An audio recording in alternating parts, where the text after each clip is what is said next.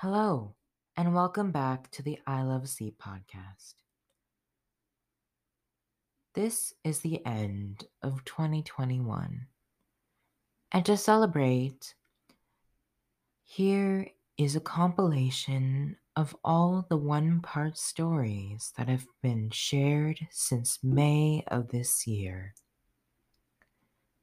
If you want to check out some of the other stories, such as Alice in Wonderland or The Little Mermaid, the compilations for those stories are also available. I wish you a very happy new year in 2022. And remember that your sleep is super, super important. And the I Love Sleep podcast works to make sure that you have a comfortable sleep. In 2022, we are so excited to share some new content with you. These are all the original clips, so they'll have the same introductions and greetings and the same sound recordings. I hope you enjoy this compilation of the I Love Sleep podcast stories. There once was upon a time a poor widow who only had one son named Jack and a cow named Milky White, and all they had to live on was the milk the cow gave every morning, which they carried to the market and sold. But one morning, Milky White g- gave no milk, and they didn't know what to do. What shall we do? What shall we do? said the widow, wringing her hands. Cheer up, mother. I'll go and get work somewhere, said Jack. We've tried that before, and no one would take you, said his mother. We must sell Milky White with the money to start a shop or something. All right, mother, says Jack. It's market day today, and I'll soon sell Milky White, and then we'll see what we can do. So he took the cow's halter in his hand, and off he started. He hadn't gone far when he met a funny looking old man who said to him, Good morning, Jack. Good morning to you, said Jack, and wondered how he knew his name. Well, Jack, and where are you off to? said the man. I'm going to market to sell our cow here. Oh, you look the proper sort of chap to sell cows, said the man. I wonder if you know how many beans makes five. Two in each hand and one in your mouth, says Jack, as sharp as a needle. Right you are, says the man, and here they are, the very beans themselves, he went on, pulling out of his pocket a, str- a number of strange looking beans. As you're so sharp, says he, I don't mind doing a swap with you, your cow for these beans. Go along, says Jack. Wouldn't you like it? Ah, you don't know what these beans are, said the man. If you plant them overnight, by morning they grow right up to the sky. Really, says Jack, you don't say so. Yes, that is so, and if it doesn't turn out to be true, you can have your cow back. Right, says Jack, and hands him over Milky White's halter and pockets the beans. Back goes Jack home, and as he hadn't gone far, it wasn't dusk by the time he got to his door. Back already, Jack, said his mother. I see you haven't got Milky White, so you've sold her. How much did you get for her? You'll never guess, mother, says Jack. No, you don't say so. Good boy. Five pounds? ten, fifteen. No, it, it can't be twenty. I told you you couldn't guess. What do you say to these beans? They're magical. Plant them overnight and. What? says Jack's mother. Have you been such a fool, such an idiot, as to give away my Milky White, the best milker in the parish, and prime beef to boot, for a set of paltry beans? Take that, take that, and take that, and for your precious beans, here they go out the window, and off with you to bed. Not a sip shall you drink, and not a butt you shall swallow this very night. So Jack went upstairs to his little room in the attic, and sad and sorry he was, to be sure, as much for his mother's sake as for the loss of his supper. At last he dropped off to sleep. When he woke up, the room looked so funny. The sun was shining into part of it, and yet all the rest was quite dark and shady. So Jack jumped up and dressed himself and went to the window. And what do you think he saw? Why, the beans his mother had thrown out of the window and into the garden had sprung up into a big beanstalk which went up and up and up till it reached the sky. So the man spoke truth after all. The beanstalk grew up quite close past Jack's window, so all he had to do was open it and give a jump onto the beanstalk, which ran up just like a big ladder. So Jack climbed and he climbed and he climbed and he climbed and he climbed and he climbed and he climbed till at least he reached the sky. And when he got there, he found a long, broad road going as straight as a dart. So he walked along and he walked along and he walked along till he came to a great big tall house. And on the doorstep there was a great big tall woman. Good morning, Mum, says Jack, quite polite like. Could you be so kind as to give me some breakfast? For he hadn't had anything to eat, you know, the night before, and was as hungry as a hunter. It's breakfast you want, isn't it? says the great big tall woman. It's breakfast you'll be if you don't move off from here. My man is an ogre, and there's nothing he likes better more than boils broiled on toast. You'd better be moving on, or he'll soon be coming. Oh, please, Mom, do give me something to eat, Mom. I've had nothing to eat since yesterday morning, and really, truly, I may as well be broiled as die of hunger. Well, the ogre's wife wasn't half as bad after all, so she took Jack into the kitchen and gave him a chunk of bread and cheese and a jug of milk. But Jack hadn't half finished these when thump, thump, thump, the whole house began to tremble with the noise of someone coming. Goodness gracious me, it's my old man, said the ogre's wife. What on earth shall I do?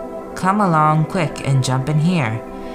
And she bundled Jack into the oven just as the ogre came in. He was a big one, to be sure. At his belt, he had three calves strung up by the heels, and he unhooked them and threw them down onto the table and said, Here, wife, broil me a couple of these for breakfast. Ah, what's this I smell? Fee, fi, fo, fum, I smell the blood of an Englishman. Be he alive or be he dead, I'll grind his bones to make his bread. Nonsense, dear, said his wife. You're dreaming. Or perhaps you smell the scraps of that little boy you liked so much for yesterday's dinner.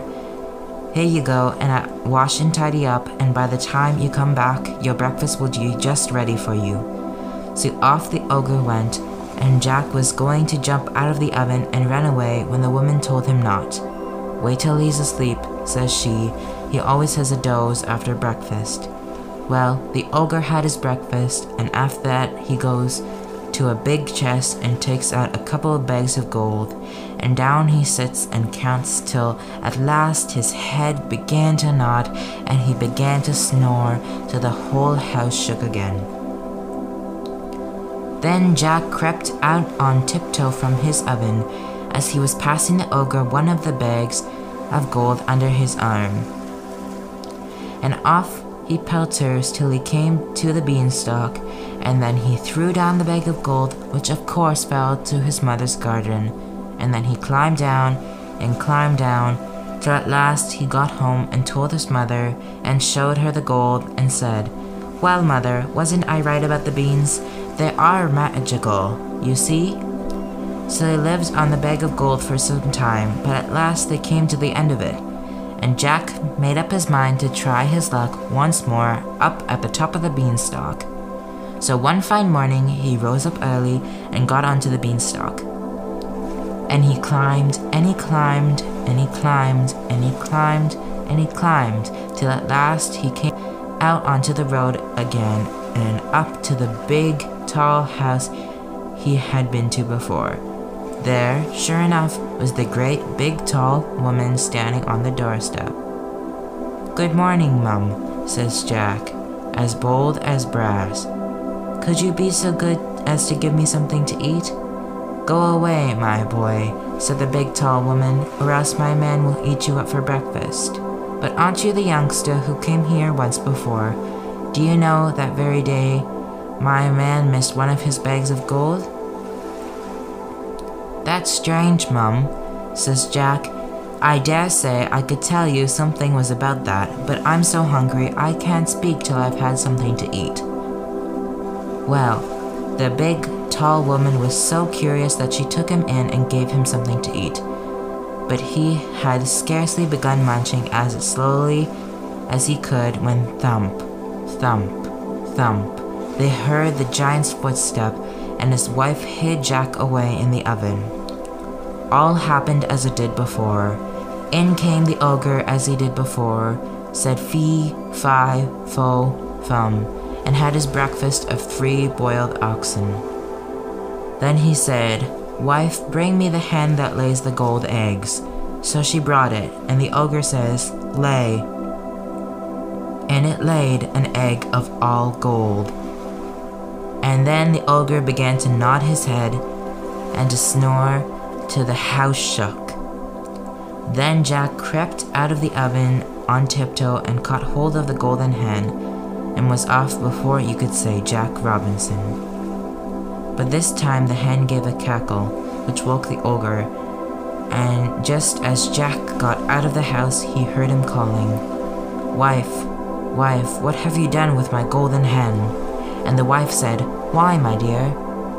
But that was all Jack heard for he rushed off the beanstalk and climbed down like a house on fire.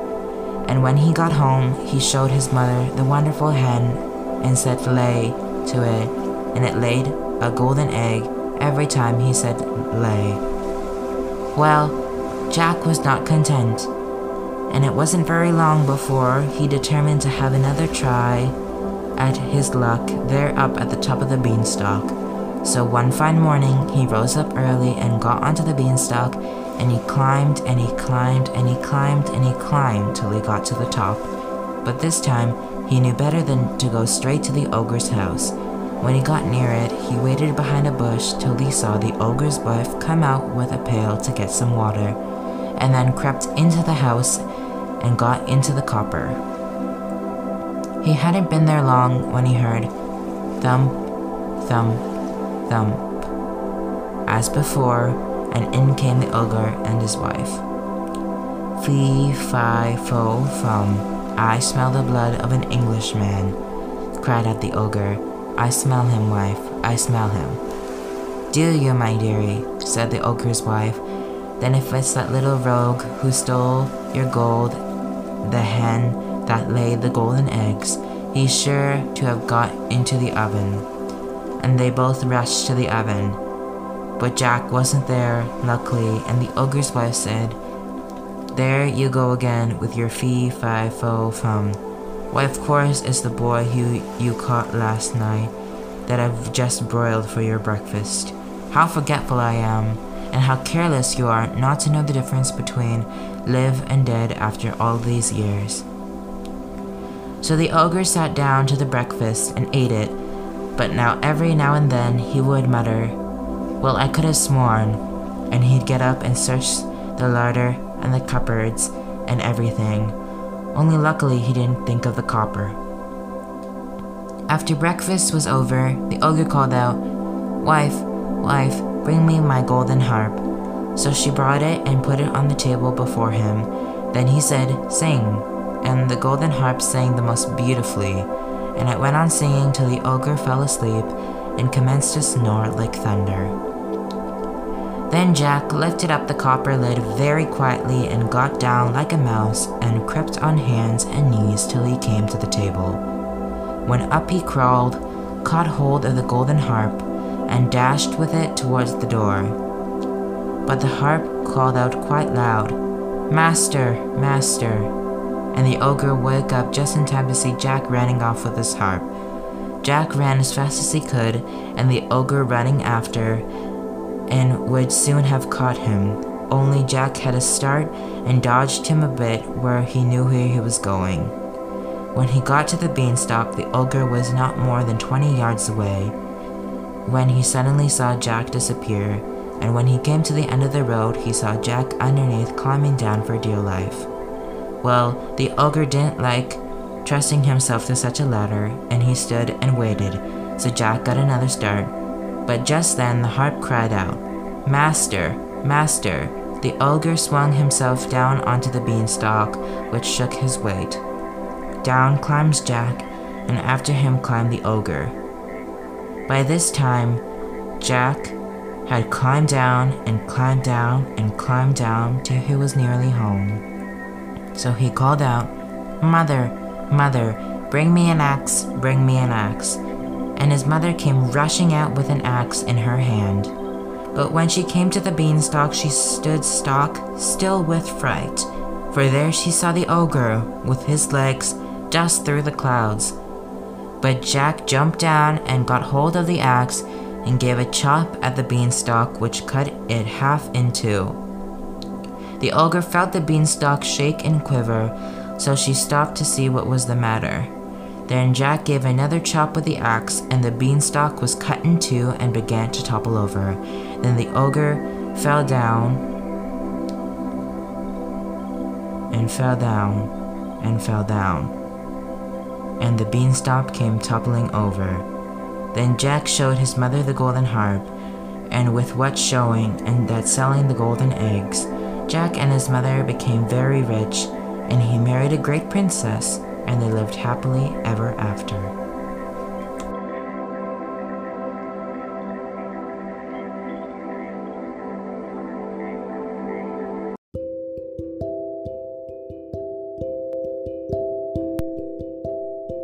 Hello, my name is Rayn, and today I'm going to be reading you one of the most cherished fairy tales of all time Beauty and the Beast. Once upon a time, a young prince lived in a shining castle. One cold night, an old beggar woman arrived, offering him a single rose if he would let her take shelter from the cold but because of her ugliness, he turned her away. Suddenly, she changed into a beautiful enchantress. To punish the prince, she turned him into a terribly ugly beast. Then she gave him a magic mirror and the rose, telling him it would bloom until his 21st year. To break the spell, he must love another and earn that person's love before the last petal fell. In a small village nearby, a beautiful young woman named Belle hurried through town. She greeted the people and then rushed to her favorite shop, the bookstore. The owner gave her a book as a gift. A dreamy look crossed Belle's face. It's my favorite. Far off places, daring sword fights, magic spells, a prince in disguise. Oh, thank you very much. Belle rushed outside, reading as she walked. As Belle walked, a handsome hunter named Gaston ran after her. Belle, the whole town's talking about you. It's not right for a woman to read.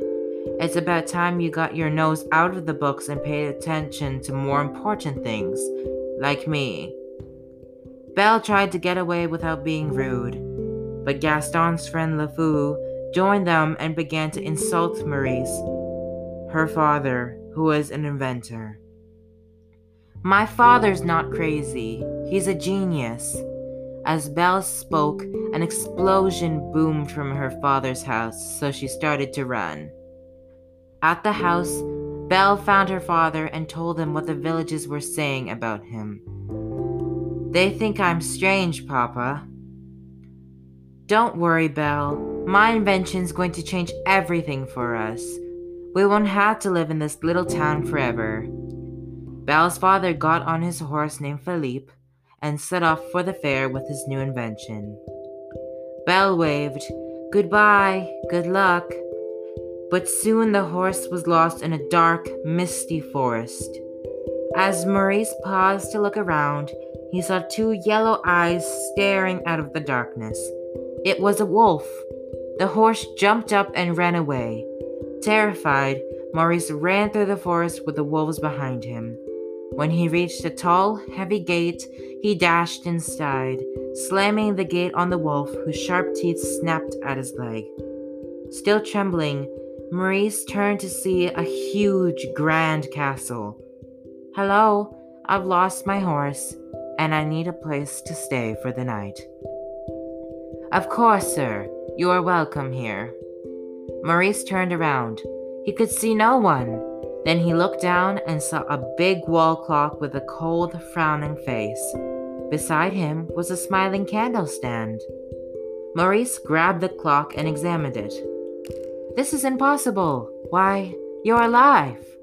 The enchantress had turned all the prince's servants into household objects.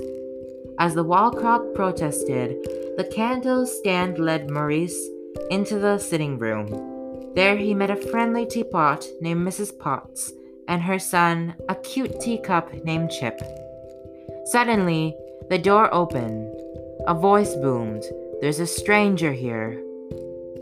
Maurice jumped out of his chair. In the shadows was a large, ugly figure. Please, I need a place to stay. I'll give you a place to stay. The beast grabbed Maurice and pulled him out of the room. Back home at the cottage, Belle heard a knock at the door and opened it. Gaston, what a pleasant surprise. Belle, every girl in town would love to be in your shoes. Do you know why? Because I want to marry you. Gaston, I don't know what to say. I'm sorry, but I just don't deserve you.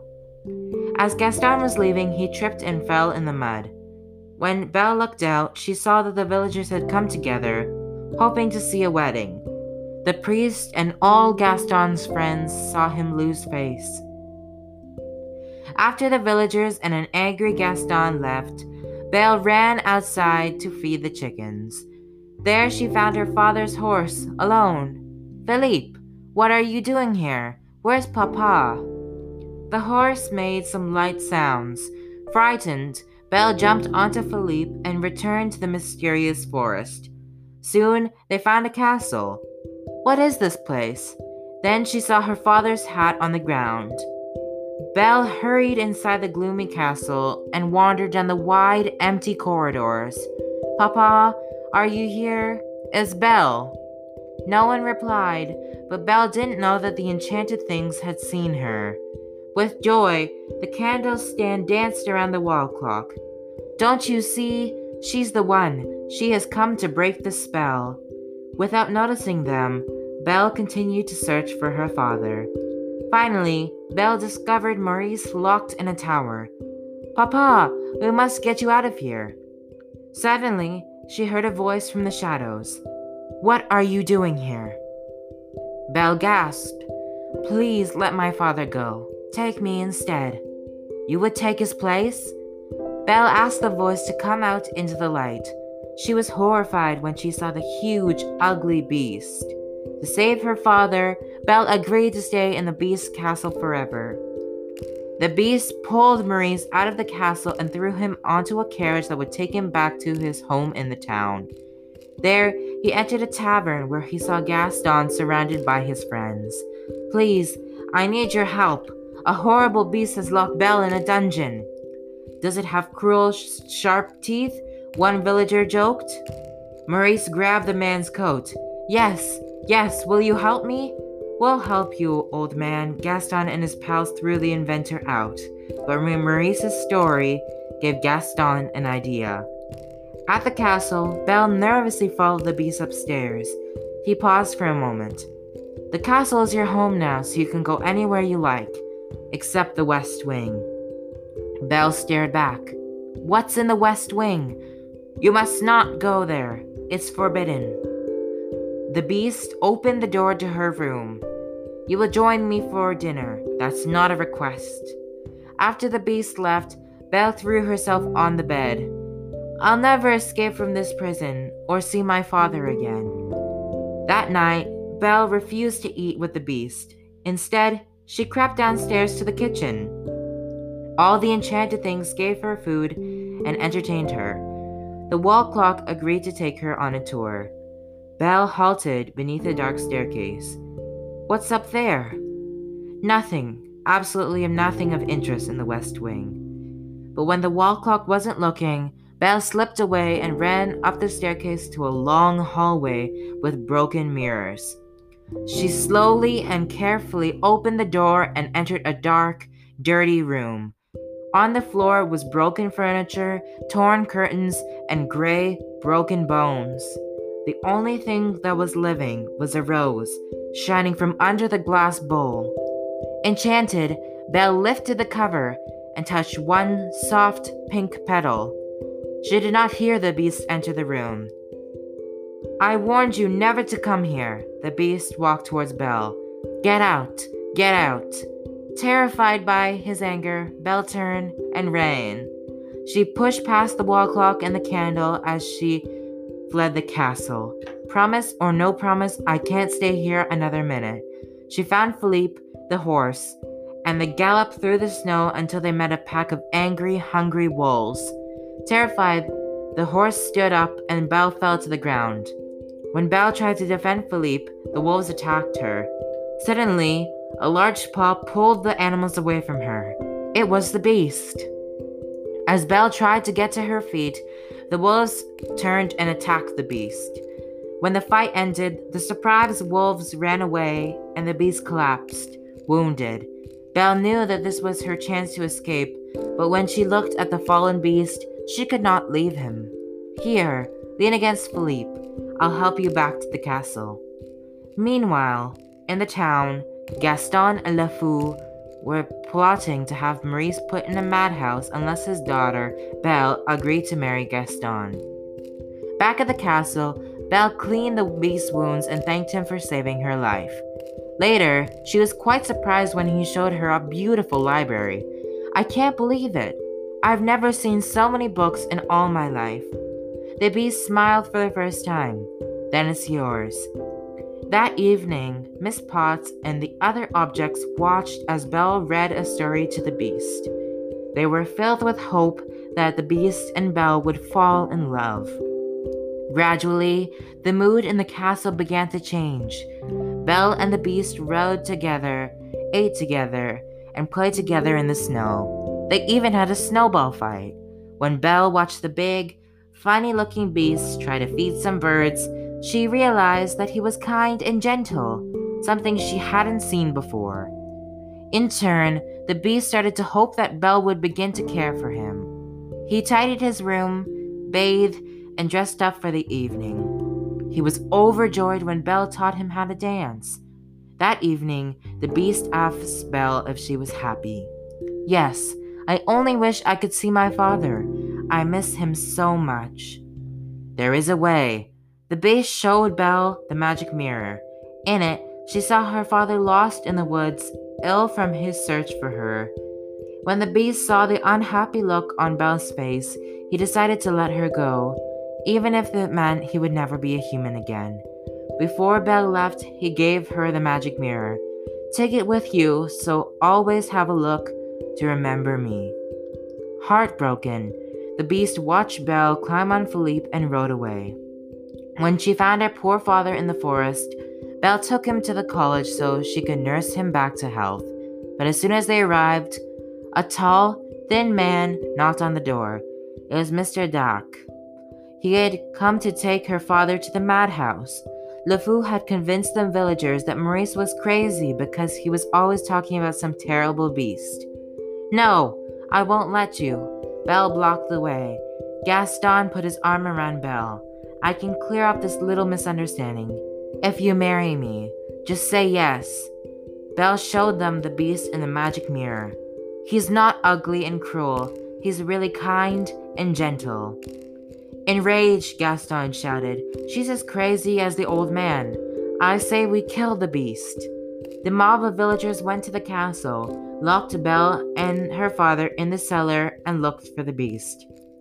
As the villagers fought the enchanted things, Gaston forced the beast up to the castle roof. He beat the beast who didn't even try to resist. Get up, or are you too kind and gentle to fight back? In the meantime, Chip had helped Belle and Maurice escape from the cellar. When the beast saw Belle, he grabbed Gaston by the throat, but his love for Belle made him too human. He let Gaston go and looked at Belle. Without warning, Gaston stabbed the beast in the back. The beast roared. Gaston stepped back and fell off the roof to his death. Wounded, the beast gazed at Belle before he collapsed. She ran to him and held him in her arms. No, please, I love you. The rain began to fall gently. Slowly, the beast opened his eyes, and in astonishment, she watched his paws change into hands. He held them out to Belle. Belle, it's me. Belle hesitated and then looked into his eyes. It's you. The prince drew her close and kissed her. Then they watched happily as Cogsworth the wall clock, Lumiere the candle stand, Chip, Mrs. Potts, and all the other servants once again became human. True love had finally broken the spell, and everyone danced for joy. The end.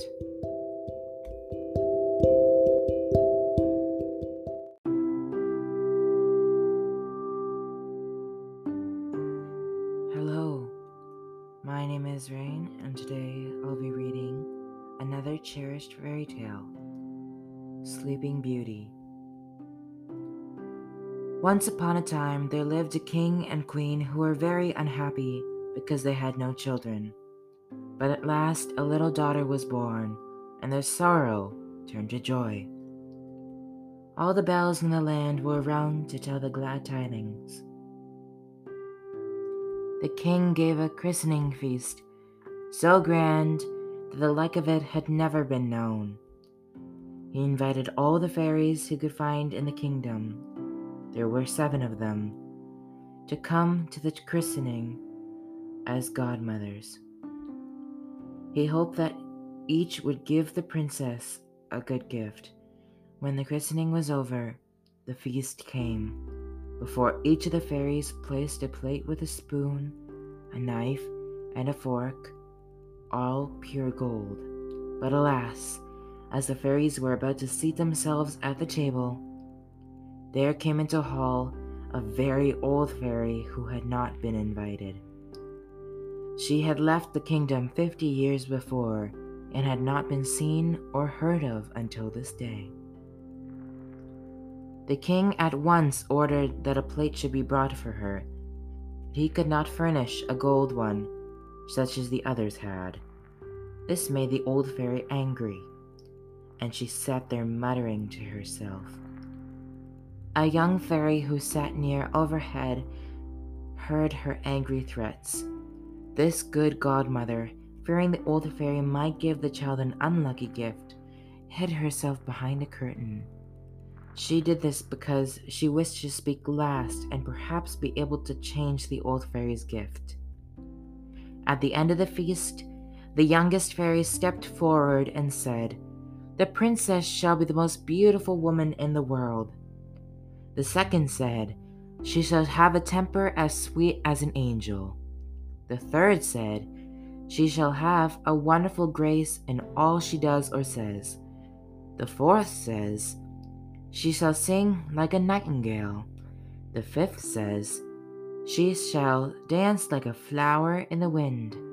The sixth said, she shall play such music as was never heard on earth. Then the old fairy's turn came. Shaking her head spitefully, she said, When the princess is seventeen years old, she shall prick her finger with a spindle, and she shall die. At this, all the guests trembled, and many of them began to weep. The king and queen wept loudest of all. Just then, the wise young fairy came from behind the curtain and said, Do not grieve, O king and queen. Your daughter shall not die. I cannot undo what my elder sister has done. The princess shall indeed prick her finger with a spindle, but she shall not die. She shall fall into a sleep that will last a hundred years. At the end of that time, the king's son will find her and awaken her. Immediately, all the fairies vanished. The king, hoping to save his child even from this misfortune, commanded that all spindles shall be burned. This was done, but it was all in vain. One day, when the princess was 17 years of age, the king and queen left her alone in the castle. She wandered about the palace and at last came to a little room in the top of a tower. There was an old woman, so old and deaf that she had never heard of the king's command. Set spinning. What are you doing, good old woman? asked the princess. I'm spinning, my pretty child. Ah, said the princess. How do you do it? Let me see if I can spin also. She had just taken the spindle in her hand when, in some way, it pricked her finger. The princess dropped down on the floor. The old woman called for help, and people came from all sides, but nothing could be done. When the good young fairy heard the news, she quickly came to the castle. She knew that the princess must sleep a hundred years and would be frightened if she found herself alone when she awoke. So the fairy touched her with a magic wand, all in the palace except for the queen and king. Ladies, gentlemen, pages, waiting maids, footmen, grooms in the stable, and even the horses, she touched them all. They all went to sleep just where they were when the wand touched them. Some of the gentlemen were bowing to the ladies. The ladies were embroidering. The grooms stood currying in their horses. The cook was slapping the kitchen boy.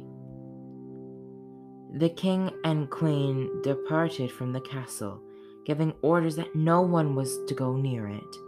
This command, however, was not needed. In a little while, there sprang around the castle a wood so thick that neither a man nor beast could pass through. A great many changes take place in a hundred years. The king had no other child, and when he died, his throne passed to another royal family. Even the story of the sleeping princess was almost forgotten. One day, the son of the king who was then reigning was out hunting, and he saw towers rising above a thick wood. He asked what they were, but no one could answer him. At last, an old peasant was found who said, Your Highness, fifty years ago my father told me that there is a castle in the woods where a princess sleeps, the most beautiful princess that has ever lived. It was said that she must sleep there for a hundred years, and when she would be awakened by the king's son. At this, the young prince determined to find out the truth for himself. He leapt from his horse and began to force his way through the wood. To his astonishment, the stiff branches gave way and then closed again, allowing for none of his companions to follow. A beautiful palace rose before him. In the courtyard, the prince saw horses and men who looked as if they were dead. But he was not afraid and boldly entered the palace. There were guards, motionless as stone, gentlemen and ladies, pages and footmen, some standing, some sitting, but all like statues. At last the prince came to a chamber of gold where he saw upon a bed the fairest sight one ever beheld a princess of about seventeen years, who looked as if she had just fallen asleep. Trembling, the prince knelt beside her and awakened her with a kiss. And now the enchantment was broken. The princess looked at him with wondering eyes and said, Is it you, my prince? I have waited for you long. So happy were the two that they talked hour after hour. In the meantime, all in the palace awakened and began to do what he was doing when he fell asleep. The gentlemen went on bowing to the ladies, the ladies went on with their embroidery, the grooms went on currying the horses, the cook went on slapping the kitchen boy, and the servants began to serve the supper. Then the chief lady in waiting, who was ready to die of hunger, told the princess aloud that the supper was ready. The princess gave the prince hand, and they all went into the great hall for supper. That very evening, the prince and princess were married. The next day, the prince took his bride to his father's palace, and there they lived, happily ever afterward.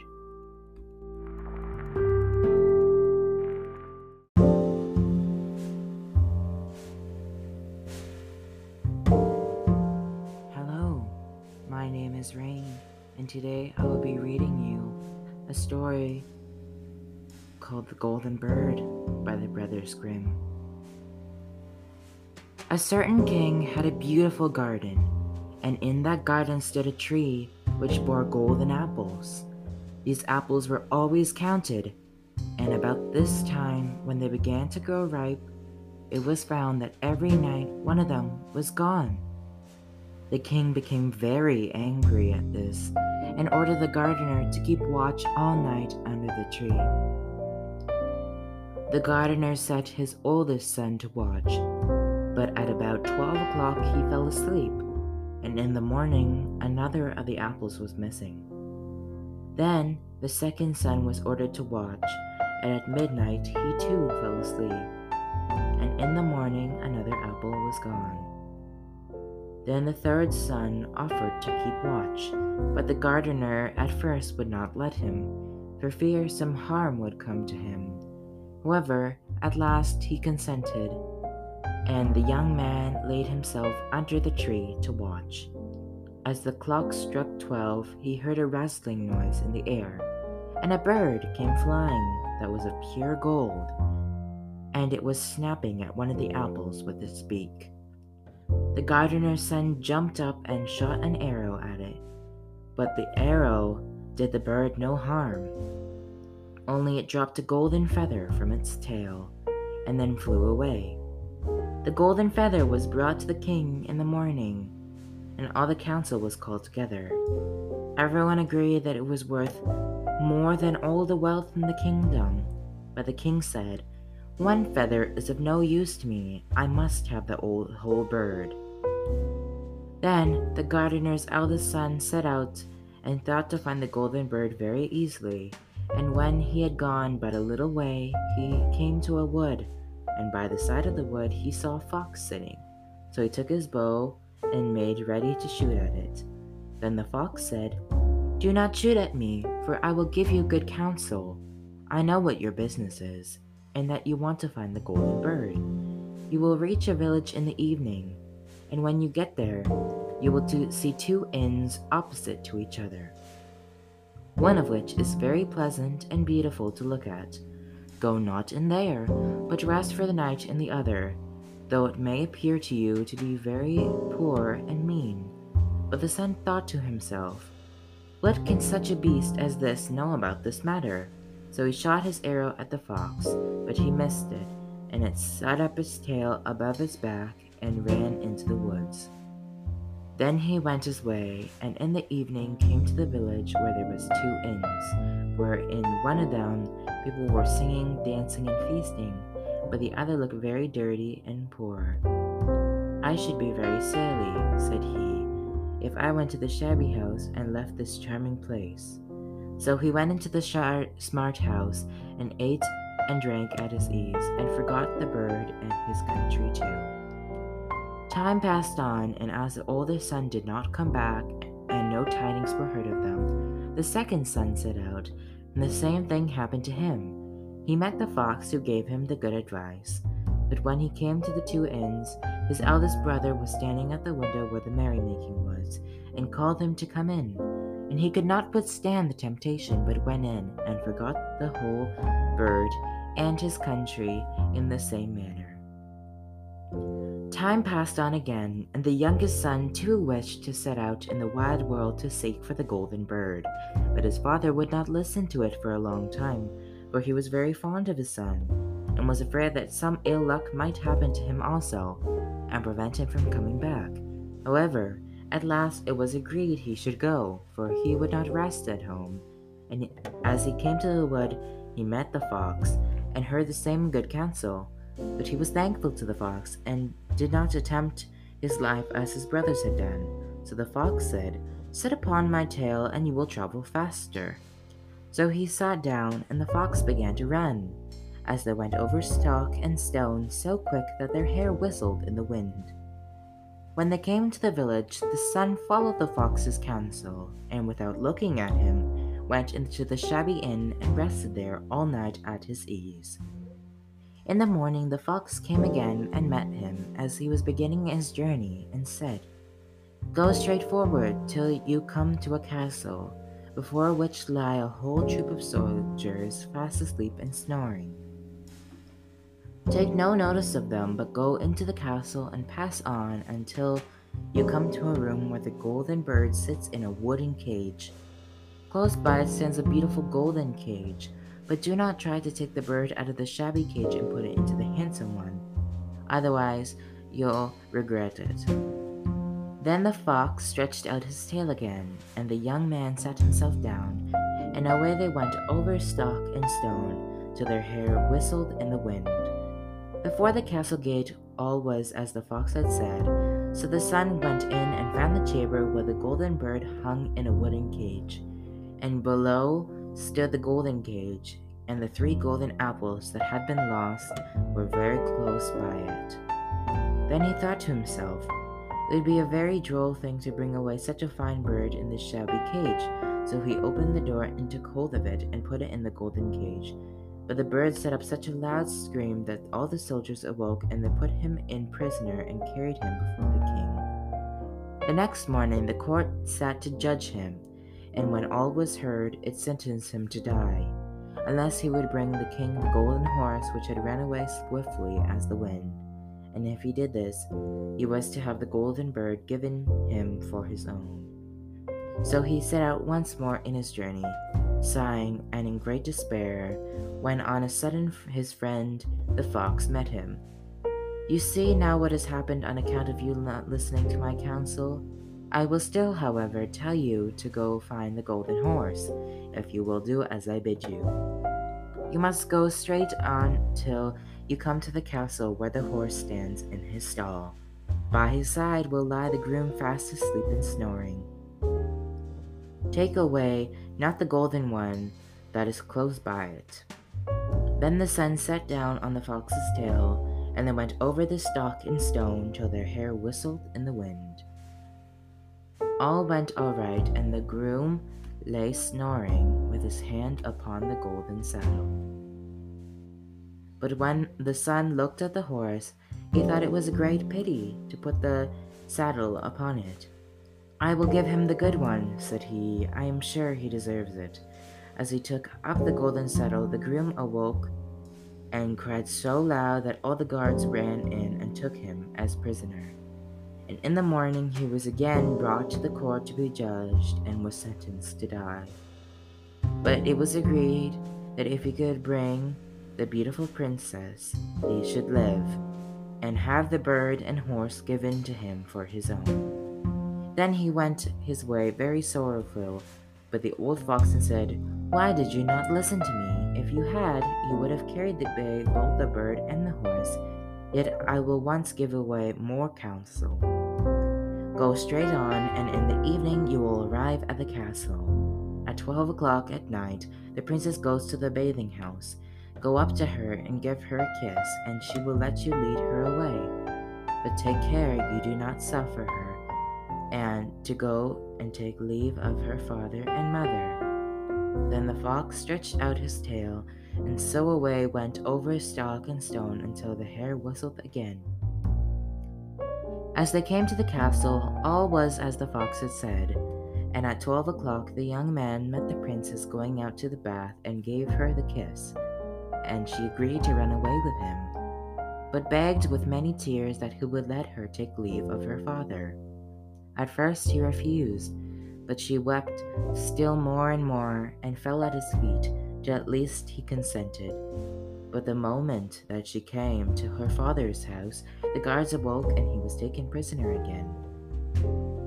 Then he was brought before the king, and the king said, You shall never have my daughter unless in eight days you dig away the hill that stops the view from my window. Now this hill was so big that the whole world could not take it away. And when he worked for seven days and had done very little, the fox came and said, Lie down and go to sleep. I will work for you. And in the morning he awoke, and the hill was gone. So he went merrily to the king and told him that it was removed, and he must give him the princess. Then the king obliged to keep his word, and went away the young man and his princess. And the fox came to him and said, We'll have all three the princess, the horse, and the bird. Ah, said the young man, that would be a great thing, but how can you contrive it? If you will only listen, said the fox, it can be done. When you come to the king and he asks for the beautiful princess, you must say, Here she is. Then he will be very joyful, and you will mount the golden horse that they are give to you. And they put out your hand to take leave of them, but shake hands with the princess last. Then lift her quickly onto the horse behind you, clap your spurs to his side, and gallop away as fast as you can. All went right, then the fox said, When you come to the castle where the bird is, I will stay with the princess at the door, and you will ride in and speak to the king. And when he sees that it is the right horse, he will bring out the bird, and you must sit still and say that you want to look at it to see whether it is the true golden bird. And when you get it into your hand, ride away. This too happened as the fox said. They carried off the bird. The princess mounted again, and they rode onto a great wood. Then the fox came and said, Pray kill me, and cut off my head and feet. But the young man refused to do it. So the fox said, I will at any rate give you good counsel. Beware of two things ransom no one from the gallows, and sit down by the side of no river. Then away he went. Well, thought the young man, it is no hard matter to keep that advice. He rode on with the princess till at least he came to the village where he had left his two brothers. And there he heard a great noise and uproar. And when he asked what was the matter, the people said, Two men are going to be hanged. As he came nearer, he saw that the two men were his brothers, who had turned robbers. So he said, Cannot they in any way be saved? But the people said no, unless he would bestow all of his money upon the rascals and buy their liberty. Then uh, he did not think to stay about the matter, but paid what was asked, and his brothers were given up, and went on him towards their home. And as they came to the wood where the fox first met them, it was so cool and pleasant that the brothers said, Let us sit down by the side of the river and rest for a while, to eat and drink. So he said yes, and forgot the fox's counsel, and sat down on the side of the river. And while suspected nothing, they came behind and threw him down the bank, and took the princess, the horse, and the bird, and went home to the king, their master, and said, all this we would have won by our labor. Then there was great rejoicing made, but the horse would not eat, the bird would not sing, and the princess wept. The youngest son fell to the bottom of the river's bed. Luckily, it was nearly dry, but his bones were almost broken, and the bank was so steep that he could no find no way out. Then the old fox came once more and scolded him for not following his advice otherwise no evil would have befallen him. Yet, said he, I cannot leave you here, so lay hold of my tail and hold fast. Then he pulled him out of the river and said to him, as he got upon the bank, Your brothers have set watch to kill you, and if they find you in the kingdom. So he dressed himself as a poor man and came secretly into the king's court, and was scarcely within the doors when the horse began to eat, and the bird began to sing, and the princess left off weeping. Then he went to the king and told him all the brothers' roguery, and they were seized and punished, and he had the princess given to him again. After the king's death, he was heir to the kingdom. A long while after, he went to walk a day in the wood, and the old fox met him, and besought him with tears in his eyes to kill him, and cut off his head and feet. And at last he did so, and in a moment the fox was changed into a man, and turned out to be the brother of the princess, who had been lost a great many, many years. The end.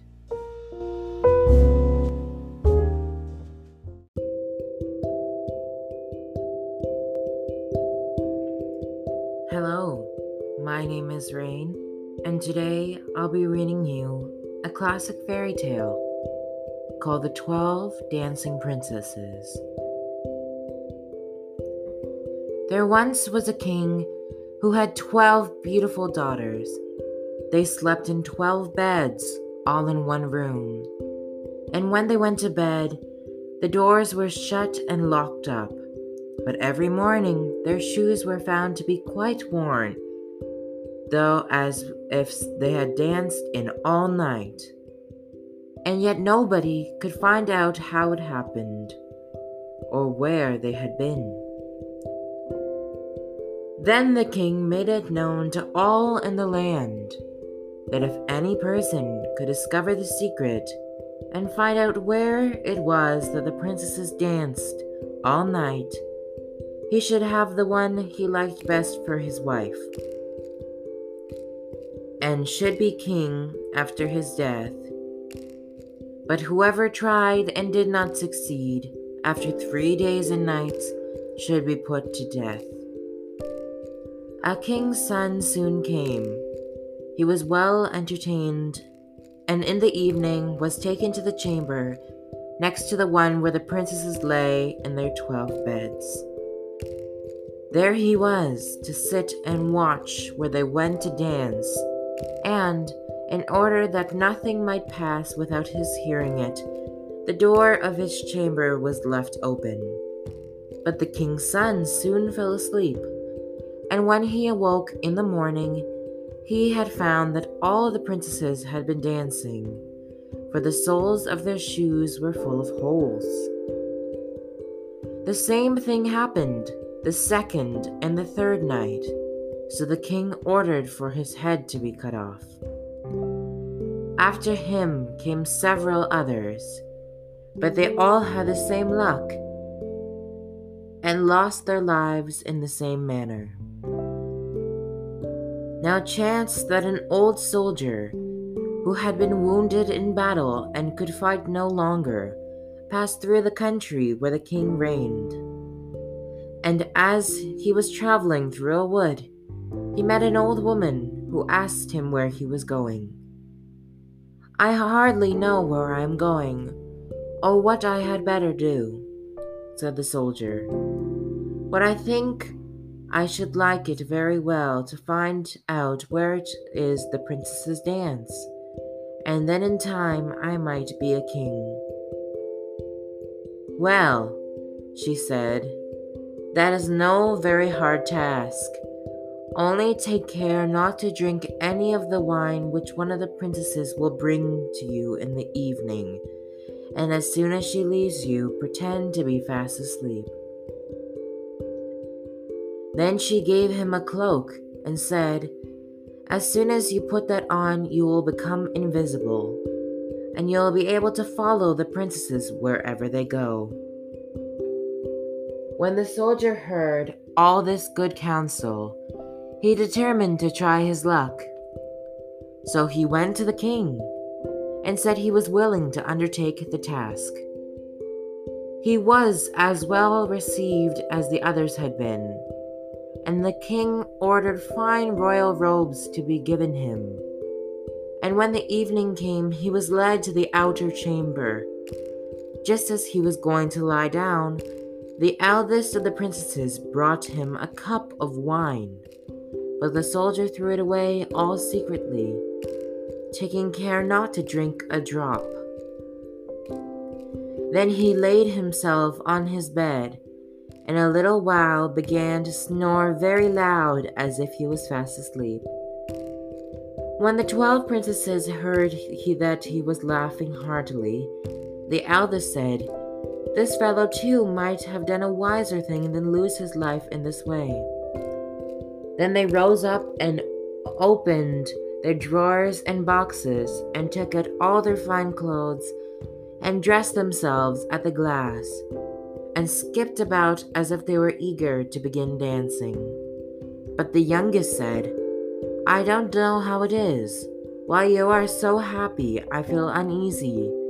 I am sure some mischance will befall us. You simpleton, said the eldest, you are always afraid.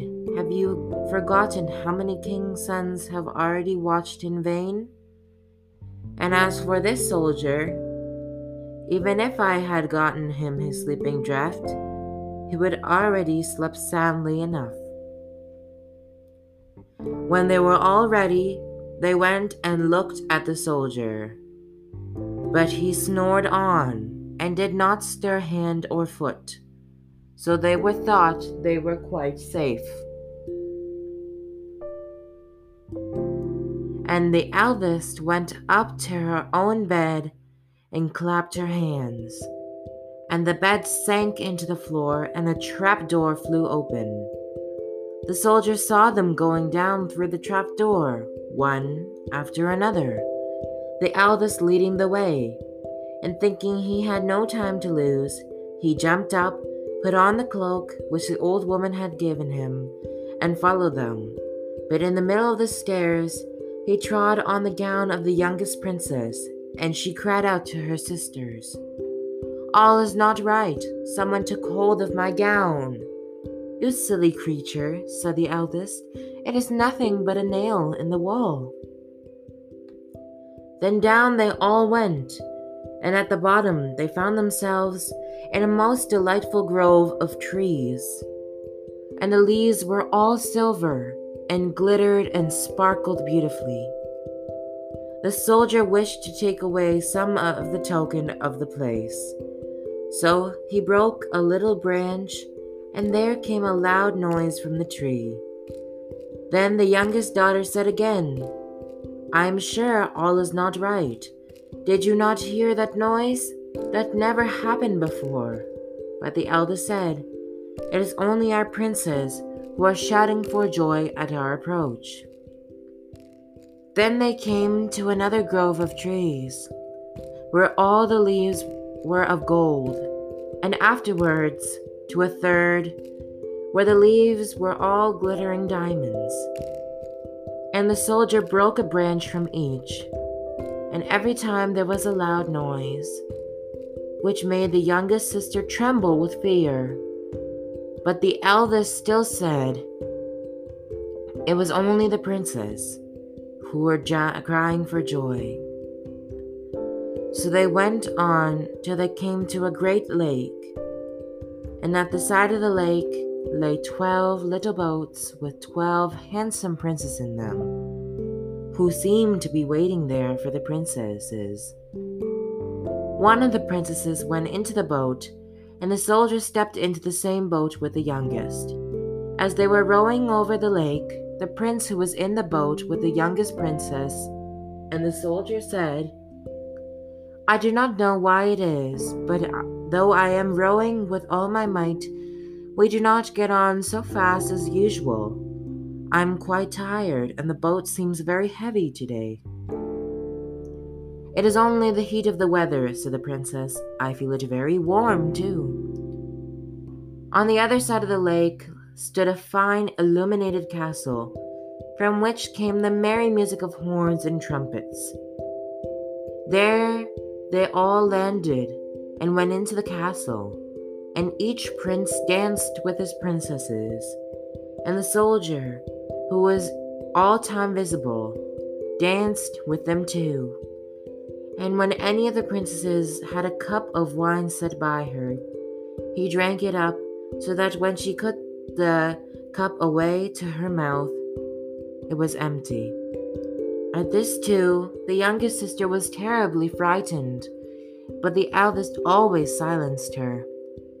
They danced on till three o'clock in the morning, and then all their shoes were worn out, so that they were obliged to leave off. The princes rowed back again over the lake, but this time the soldier placed himself in the boat with the eldest princess. And on the opposite shore, they took leave of each other, the princesses promising to come again the next night. When they came to the stairs, the soldier ran on before the princesses and laid himself down as the twelve sisters slowly came up, very much tired. They heard him snoring in bed, so they said, Now all is quite safe. Then they undressed themselves, put away their fine clothes, pulled off their shoes, and went to bed. In the morning, the soldier said nothing about what happened, but determined to see more of the strange adventure, and went again the second and third night. And everything happened just as before. The princesses danced each time till their shoes were worn to pieces and then returned home. However, on the third night, the soldier carried away one of the gold cups as a token where he had been. As soon as the time came to declare the secret, he was taken before the king with the three branches and the golden cup. And the twelve princesses stood listening before the door to hear what he would say. And the king asked him, Where do my twelve daughters sleep at night and dance at night? He answered, With twelve princes in a castle underground. And then he told the king all that had happened, and showed him the three branches and the golden cup which he had brought with him. Then the king called for the princesses and asked them whether that the soldier was true. And when they saw all the, that he had discovered, and that it was no use to deny what had happened, they confessed it all. And the king asked the soldier which of them he would choose for his wife. And he answered, I am not very young, so I will have the eldest. And they were married that very day, and the soldier was chosen to be the king's heir. The end.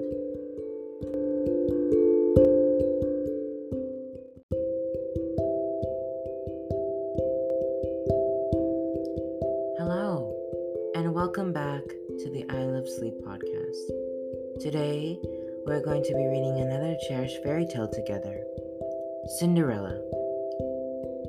Once, there was a gentleman who married, for his second wife, the proudest woman he, that he had ever seen.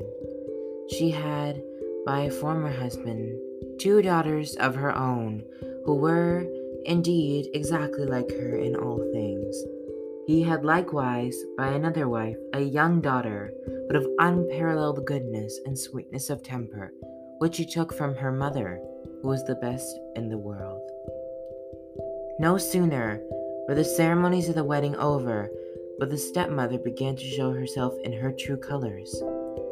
She could not bear the good qualities of this pretty girl, and lest because they made her own daughters appear the more angry. She employed her in meanest work of the house. She scoured the dishes and the tables, and cleaned Madame Chambre and those of Mrs. her daughters.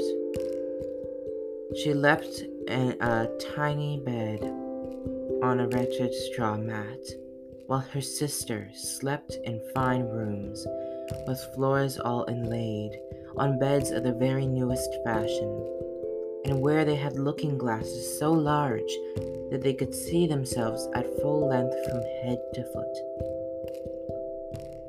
The poor girl bore it all patiently and dared not to tell her father, who would have scolded her for his wife governed him entirely. When she had done her work, she used to go to the chimney corner and sit there in the cinders and ashes, which caused her to be named Cinderella. However, Cinderella, notwithstanding her coarse apparel, was a hundred times more beautiful than her sisters, although they were always dressed very richly. It happened that the king's son gave a ball and invited all persons of fashion to it. Our young misses were also invited, for they cut a very grand figure among those of quality. They were mightily delighted at this invitation, and wonderfully busy in selecting the gowns, petticoats, and hairdressing that would have best become them. This was a new difficulty for Cinderella, for it was she who ironed her sisters' linen and pleated their ruffles. They talked all day long of nothing but how they should be dressed. For my part, said the eldest, I will wear my red velvet suit with French trimming. And I, said the youngest, shall have my usual petticoat, but make amends to that, for I will put on my gold flowered cloak and my diamond stomacher, which is far from the most ordinary one in the world. They sent for the best hairdresser they could get, and make up the headpieces and adjust their hairdos. And they had red brushes and patches from Mademoiselle de la Poche. They also consulted Cinderella in all these matters, for she had excellent ideas, and her advice was always good. Indeed, she even offered her services to fix their hair, which they willingly accepted. As she was doing this, they said to her, Cinderella, would you not like to go to the ball?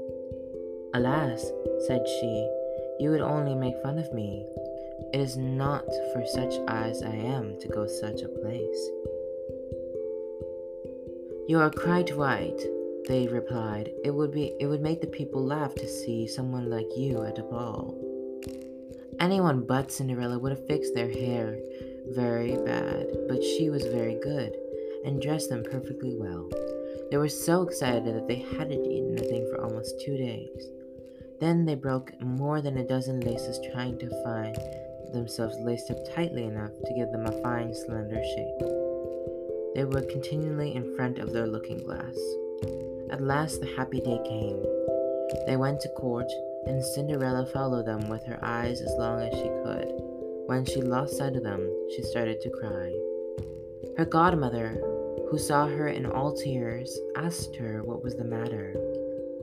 I wish I could, I wish I could. She was not able to speak the rest, being interrupted by her tears and sobbing. This godmother of hers, who was a fairy, said to her, You wish that you could go to a mall, is it not so? Yes, cried Cinderella with a great sigh. Well, said her godmother, be a good girl, and I will contrive that you shall go.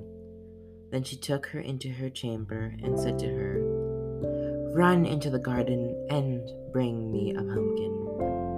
Cinderella went immediately to gather the finest that she could get and bring it to her godmother, not being able to imagine how this pumpkin could help her go to the ball. Her godmother scooped out the inside of all of it, leaving nothing but the rind. Having done this, she struck the pumpkin with her wand, and it was instantly turned into a fine coach, gilded all over with gold. She then went up to look into her mouse trap where she found six little mice, all alive, and ordered Cinderella to lift up the little trap door. She gave each mouse, as it went out, a little tap with her wand, and the mouse that was a moment turned into a fine horse, which altogether made a very fine set of six horses and a beautiful mouse colored gray. Being at a loss for a coachman, Cinderella said, I will go and see if there's not a rat in the rat trap that we can turn into a coachman. You are right, replied her godmother. Go and look. Cinderella brought the trap to her, and in it there were three huge rats. The fairy chose the one which had the largest beard, touched him with her wand, and turned him into a fat, jolly coachman, who had the smartest whiskers that the eyes ever beheld. After that, she said to her, Go again into the garden, and you will find six lizards behind the watering pot. Bring them to me. She had no sooner done so, but her godmother had turned them into six footmen, who skipped up immediately behind the coach, with their liveries all bedewed in gold and silver, and clung as close behind each other as if had done nothing else their whole lives. Their fairy then said to Cinderella, Well, you see here an equipage fit to go to the ball with. Are you not pleased with it? Oh, yes, she cried, but must I go in these nasty rags? Her grandmother touched her with her wand, and at the same instant her clothes turned into a cloth of gold and silver, all beset with jewels. This done, she gave her a pair of glass slippers, the prettiest in the whole world. Being thus decked out, she got up into her coach, but her godmother, above all things, commanded her not to stay past midnight, telling her at the same time that if she stayed one moment longer, the coach would be a pumpkin again, her horses, mice, her coachman, a rat, her footmen, lizards, and that her clothes would become just as they were before. She promised her godmother to leave the ball before midnight, and then drove away, scarcely able to contain herself for joy. The king's son who was told that a great princess, whom nobody knew, had arrived and ran out to receive her. He gave her his hand as she alighted from the coach and led her into the hall among all the company. There was an immediately a profound silence. Everyone stopped dancing, and the violins ceased to play. So entranced was everyone with the singular beauties of the unknown newcomer.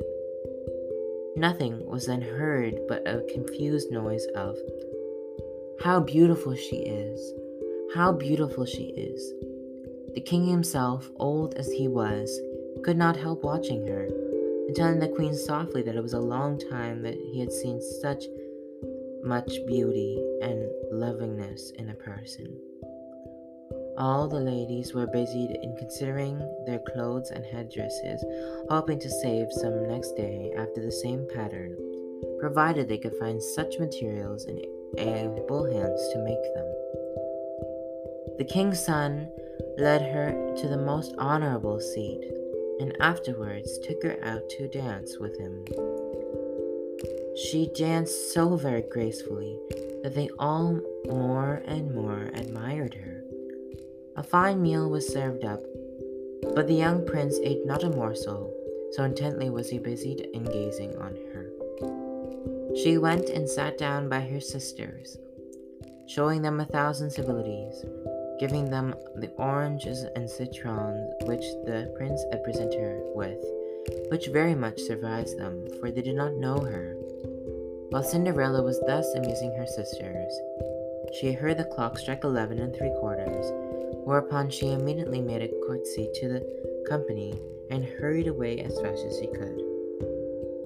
Arriving home, she ran to seek out her godmother, and having thanked her, she said she could not but heartily wish she might go to the ball the next day as well, because the king's son had invited her.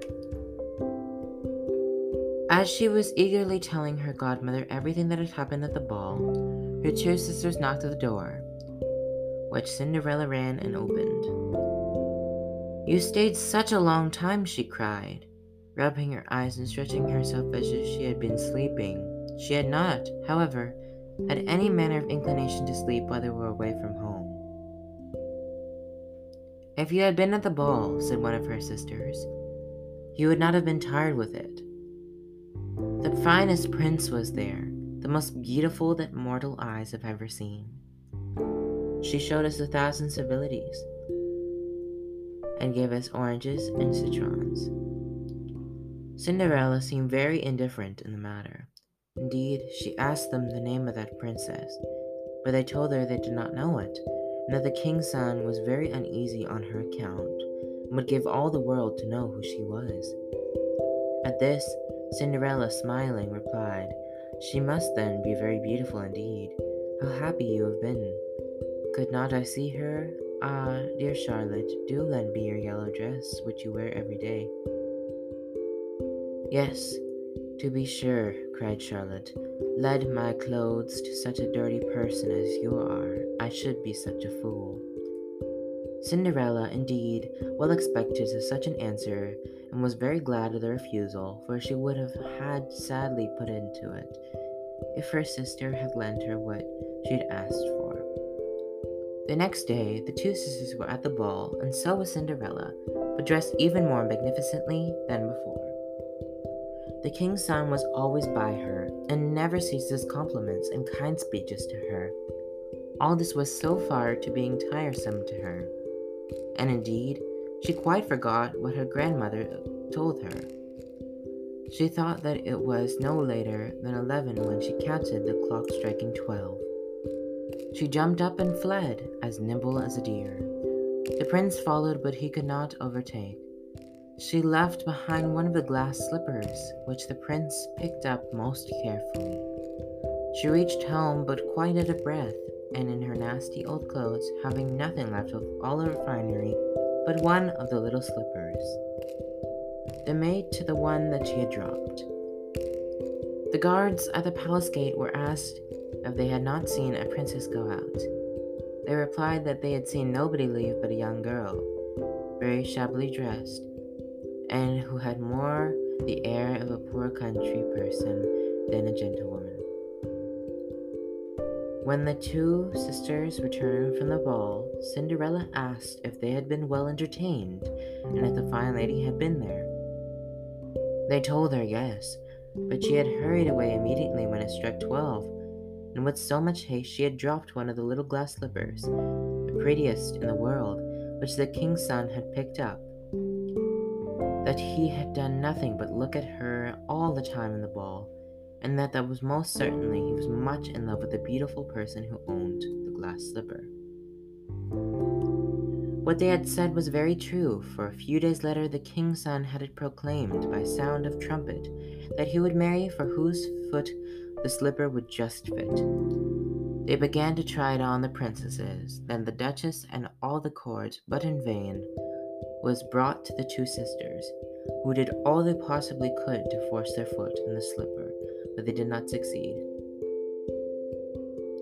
Cinderella, who saw all this and knew that it was her slipper, said to them, laughing, Let me see if it will not fit me.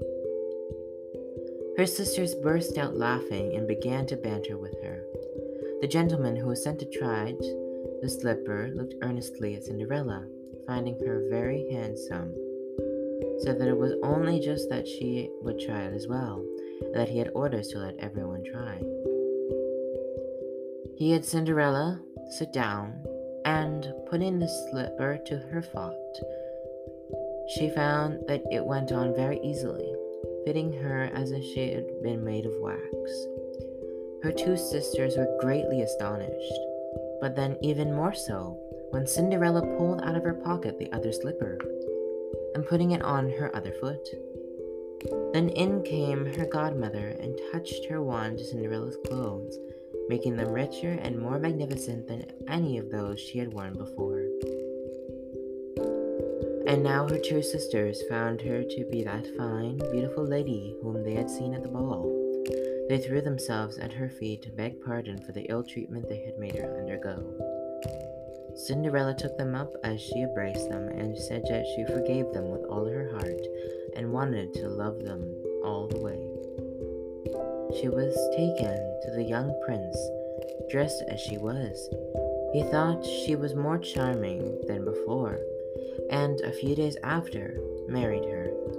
Cinderella, who was no less good than beautiful, gave her sisters lodgings in the place, and the very same day matched them with two great lords of the court. The end.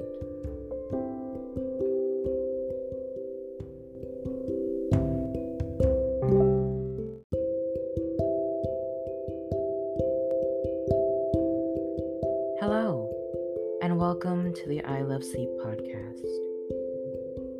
As some of us head back to school, today I'm going to be sharing a personal story called The Routine.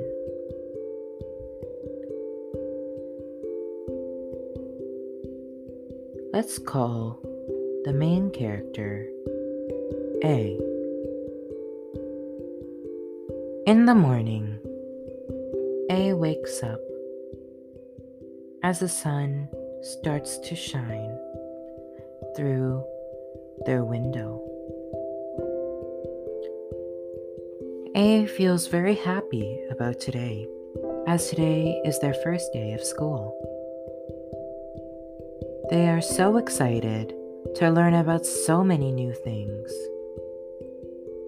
meet new friends, and enjoy the most of school. A decides to start by brushing their teeth so they have a healthy, clean smile. Then they decide to take a shower. This is all part of A's morning routine.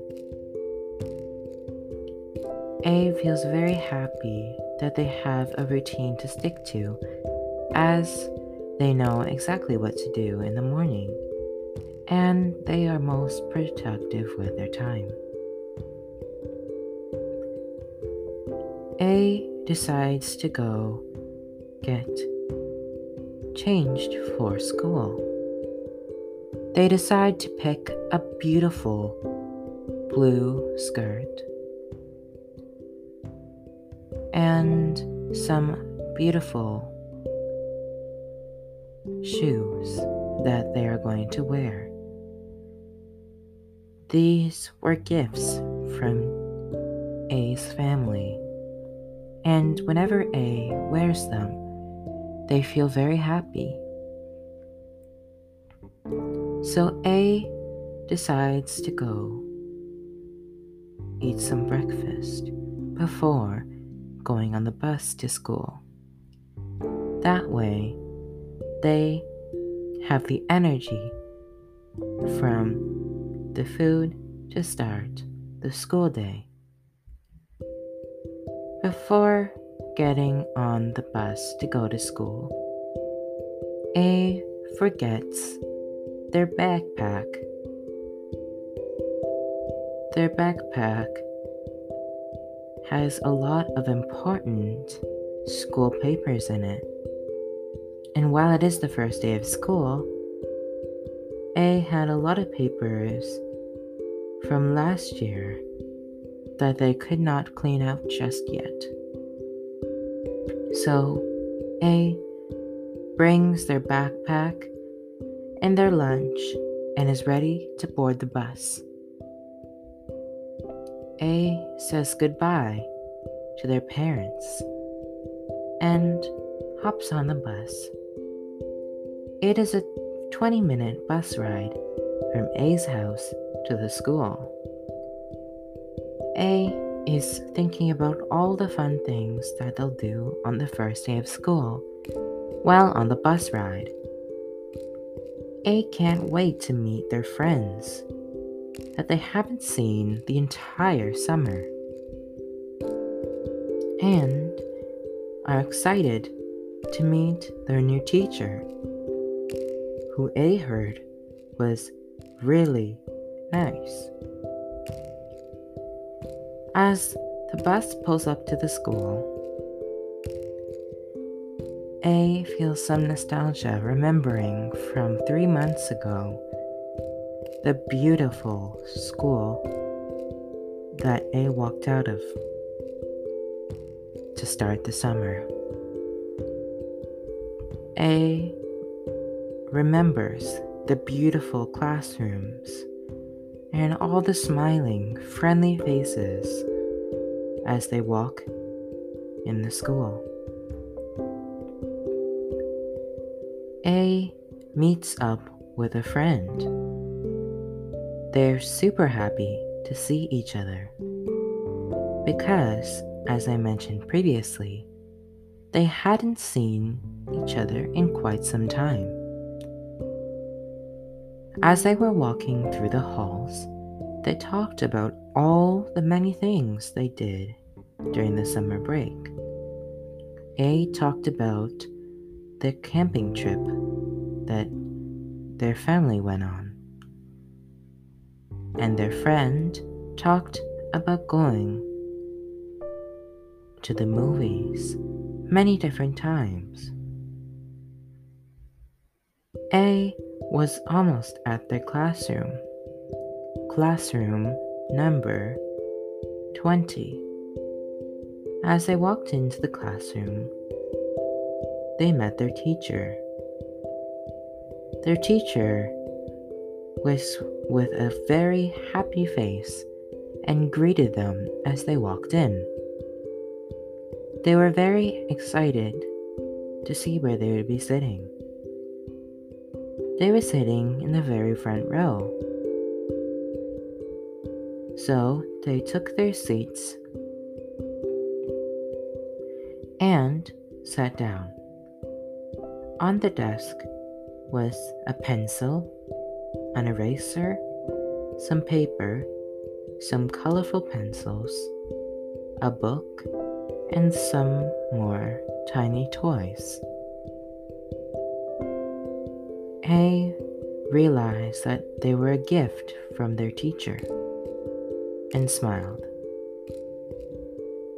At 9 a.m., the teacher began class. They said, Welcome to everyone, and began to write on the chalkboard. They talked about the wonderful things that this year would bring, including the many field trips, the many fun activities, and the many spirit days at the school. A was obviously very excited for this, as they had been waiting to experience all the many fun things. So, A put on a big smiling face. After that, they all decided to play a game where A got to know all of their classmates. While A knew some of them previously, A got to meet and make a lot more friends. It was a great experience. After that, A was directed to the next class, which was music.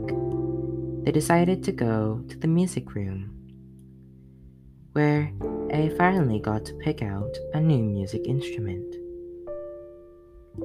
A chose the trumpet because A thought it was cool of how the trumpet was used in so many important things. So when A tried to play the trumpet, it was quite amusing because A had obviously not played the trumpet before. So everyone was kind of laughing to themselves. But it was okay because A was very happy about it as well. After music, A went to gym class. They were very interested about gym as well because they had the opportunity to try out for the junior team for soccer, something they had been waiting anxiously for for a long time. A went to see what the requirements were to try out for the soccer team, and everything was good. So, A asked the coach, When can I try out for the soccer team? The coach said, The practices for the tryout will start tomorrow at 6 a.m. A was surprised at how early they were, but decided it was okay because they were really happy about the soccer team. After that, they went to their final class of the day, and that was art.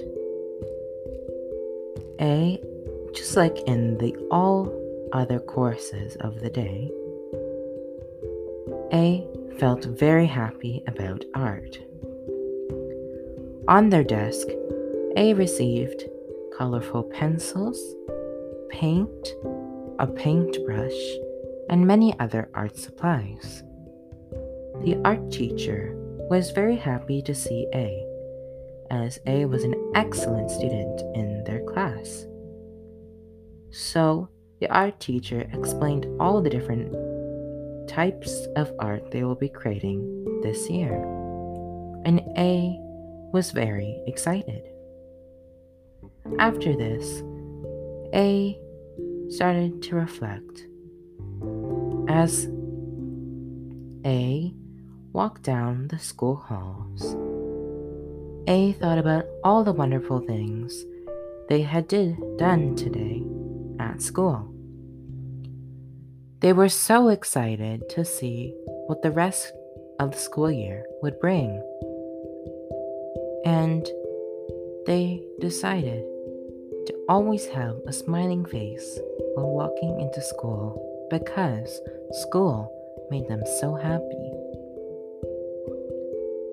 As A walked on the bus, sat down, and the bus driver started to take them home, A thought about what they were going to be doing tomorrow. And that brought a smile to their face. As A got off the bus and walked to their home, A's parents greeted A and said, How was your day? A responded with a very big smile, saying, It was a great day.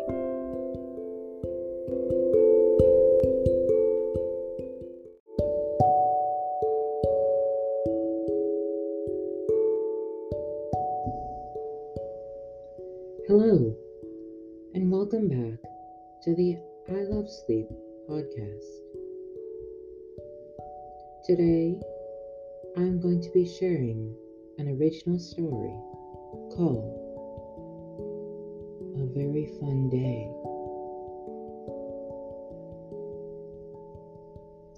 When Emily woke up from her bed, she realized that something was quite strange.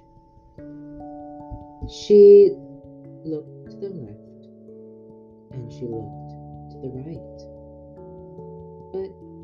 she could not quite point out what was strange. Suddenly, she looked up and saw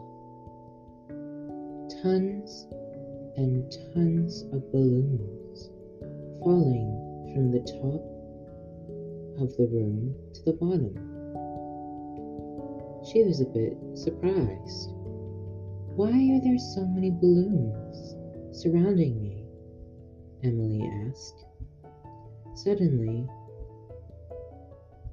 her mom and her brother ran into the room and shouted, surprise in a very loud voice, almost enough to scare Emily. She said, A surprise for what? It isn't my birthday.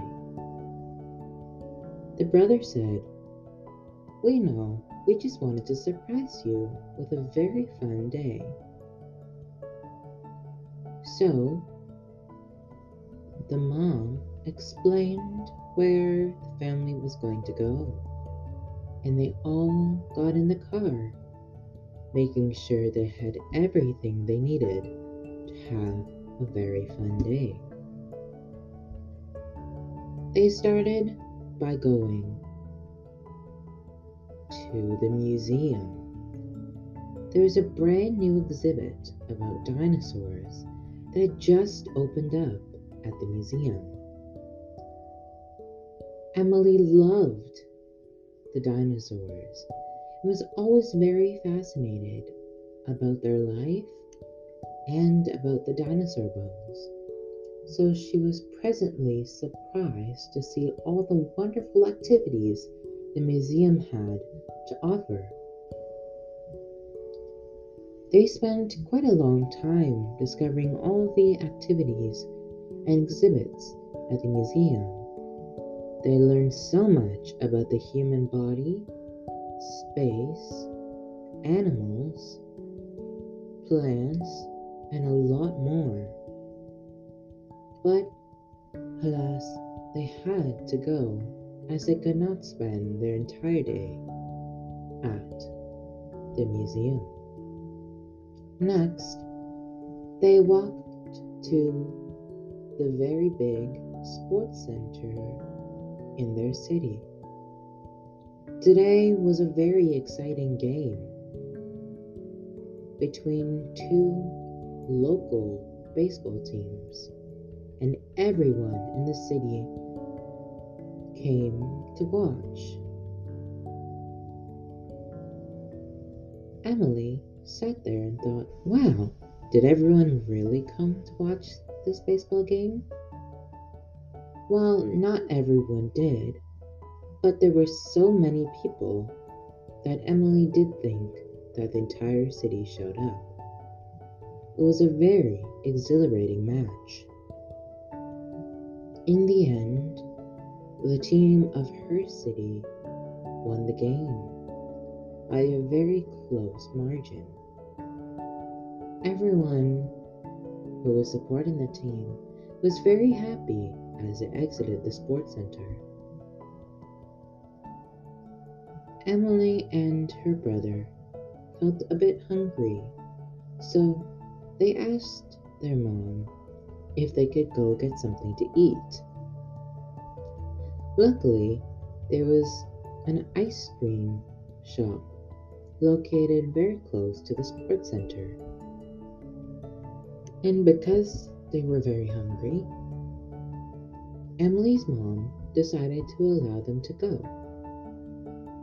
They went and got a very big ice cream filled with loads and loads of sprinkles candy, and other sweets. They were so happy, but it was a lot of sugar, so they were very filled with energy. After that, they decided to go walk towards a stall full of games on the pier. This was a very common attraction in the city, as the games were very hard to win, and people have tried to win the big prizes for years and years, however, they have failed. So Emily and her brother thought today was the day to try and win a big prize. They stepped up to the game, picked up the ball, and threw it perfectly into the jar. And in order to win the game, the ball has to go inside the jar and not fall out. Therefore, Emily had just won the game. She was so happy and gave her brother a big hug. They had just won a game that was very hard to win in the city and was very much known as a local legend. They received a big prize, which was a giant teddy bear, and struggled to carry it as they walked towards the car, finding a place for it so they could continue walking. Next up on their list of things to do was to head to the theme park. Emily always loved going to theme parks because she loved riding on the, all the big roller coasters. However, her brother was not that interested in going on the big rides. So she went on the tallest roller coaster while her brother and mom went on the smaller rides. They both had an equally enjoyable time. And Emily bought a picture of herself at the top of the roller coaster. She made such a silly face while going up to the top and had to keep the photo as a memory. They all decided to now go to the art museum, which was something that was very unknown within the city because of how old the art museum was. Now, there was something quite fascinating about the art museum. It used to be a very big school, but after the school closed, they didn't know what to do. However, they had so many beautiful paintings and decided to make a local art museum. Along with the art museum is a very historic library filled with many different books from long, long ago. Emily decided to go into the library first. She found a very fascinating book about the story of a girl who had a wonderful adventure sailing through the seas and visiting many different places. She decided to sit down and read the book. She hadn't even noticed that the time slipped away, and it was soon coming to the night time. And they had to leave the art museum soon. So they scrambled to finish looking through the entire museum and promptly went outside.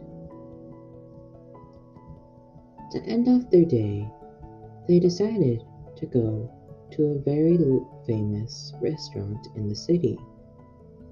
It was known for their live music and their tasty food. Now, this restaurant also had a bit of a secret. They had a menu completely separate to the one that was shown to the guests. In this menu, you could see a wonderful amount of different unique dishes. So, Emily asked the chef, Can I take a look at the other menu? They said, with a big smile, Of course you can. And Emily looked at the menu and she decided on getting a very interesting sandwich. The sandwich had a lot of unique ingredients, such as different types of condiments. And it was very unique to everyone in the restaurant because of the types of ingredients. The city was located in a very rural area, so there was not much of ingredients in the city because of its location. So, whenever there were these new ingredients, everyone was really fascinated to try them. These delicious spices were brought in from all over the world, and when Emily tried the sandwich, she was so happy because the sandwich tasted really good. She had never tasted these delicious spices and flavors before. It tasted a little bit spicy, a little bit salty, a little bit sweet, and a little bit sour. But it re- tasted really good. Emma later asked the chef Do you know what the name of the sandwich is? They said back to Emily, This sandwich is called the imagination because it has so many different flavors. No one really has a name for it. Emily was so delighted to hear this. And as they were leaving the restaurant, she pondered more and more about the sandwich. But they didn't have too much time to think. As they went back to their car, they were thinking about so many other things from all the different adventures they had today that they started to forget about the sandwich. But it hadn't slipped Emily's mind. Everyone was talking about their most fun experience of the day. The mom said that she really enjoyed going to the art museum. Emily's brother claimed that he really enjoyed going to the sports center.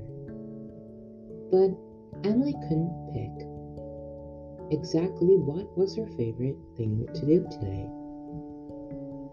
So they all got in the car, and as they were driving home, Emily had a big smile on her face as she looked out the window and said four words. What a great day.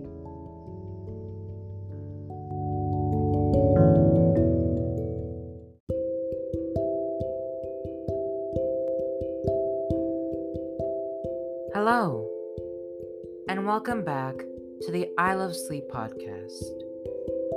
Today, we're going to be reading another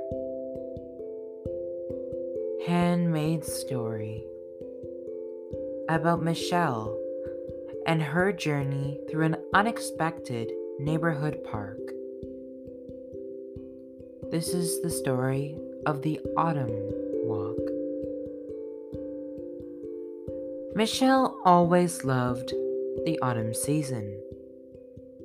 Whether it was the thought of Halloween, or Thanksgiving, or simply seeing the colors change on the leaves outside the many trees are located. Michelle just truly loved the season. This year, Michelle promised that she would go outside and go for an autumn walk every single day to truly experience all of the wonders of autumn. However, today, Michelle wanted to try something different. She usually took the same route to go walking. She would exit her house and then walk straight all the way to where the shops were located. However, there was another route. Not many people took this route, so it was often very quiet. However, because it was such a beautiful day, the sun was shining and it was quite cool, but it wasn't very cold outside. She decided to go on that route. So, Michelle put on a coat, a hat, and she took some gloves just in case it got a little bit chilly outside. Her phone and some headphones so she could listen to some music, and began her walking outside. But as she started walking down the other route, she noticed something. Something she hadn't seen there before. And that was an old store. Now, there were plenty of shops around the location where Michelle lived, but she hadn't seen this shop before. She decided to go inside and take a look. Maybe she could find a gift for somebody, or maybe something that she'd really love. Michelle went inside the store and was pleasantly surprised to find so many beautiful gifts related to the theme of autumn.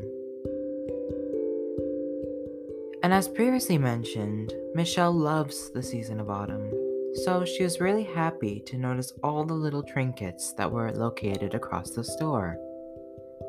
There were hats, some clothes, some toys, books, anything you can think of, and it was all autumn related.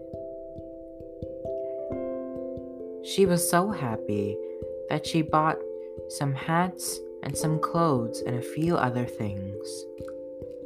The shopkeeper said, You really must love autumn. And Michelle smiled. Yes, I really love this season of autumn. Michelle exited the store with a big smile on her face.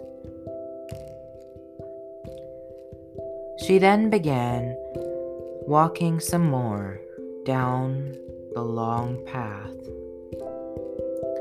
And as she walked, she could see the leaves falling from the trees as the sun shone down. It was such a beautiful feeling that she wanted to stop and take a picture. She brought her phone, but there was no one to take the picture. However, she found a lovely old couple that were sitting on the bench nearby and asked if they could take her picture. She stood right in front of the tree and smiled. She, they took a photo, and as she looked at it, she wanted to keep this as a memory of all the wonderful things that happened during the season of autumn. Now Michelle kept walking and walking down the path. Every step she took, something wonderful was to be found. There were so many unique animals, different birds, different mammals, different flowers. She was so excited because she hadn't seen any of this on the other path.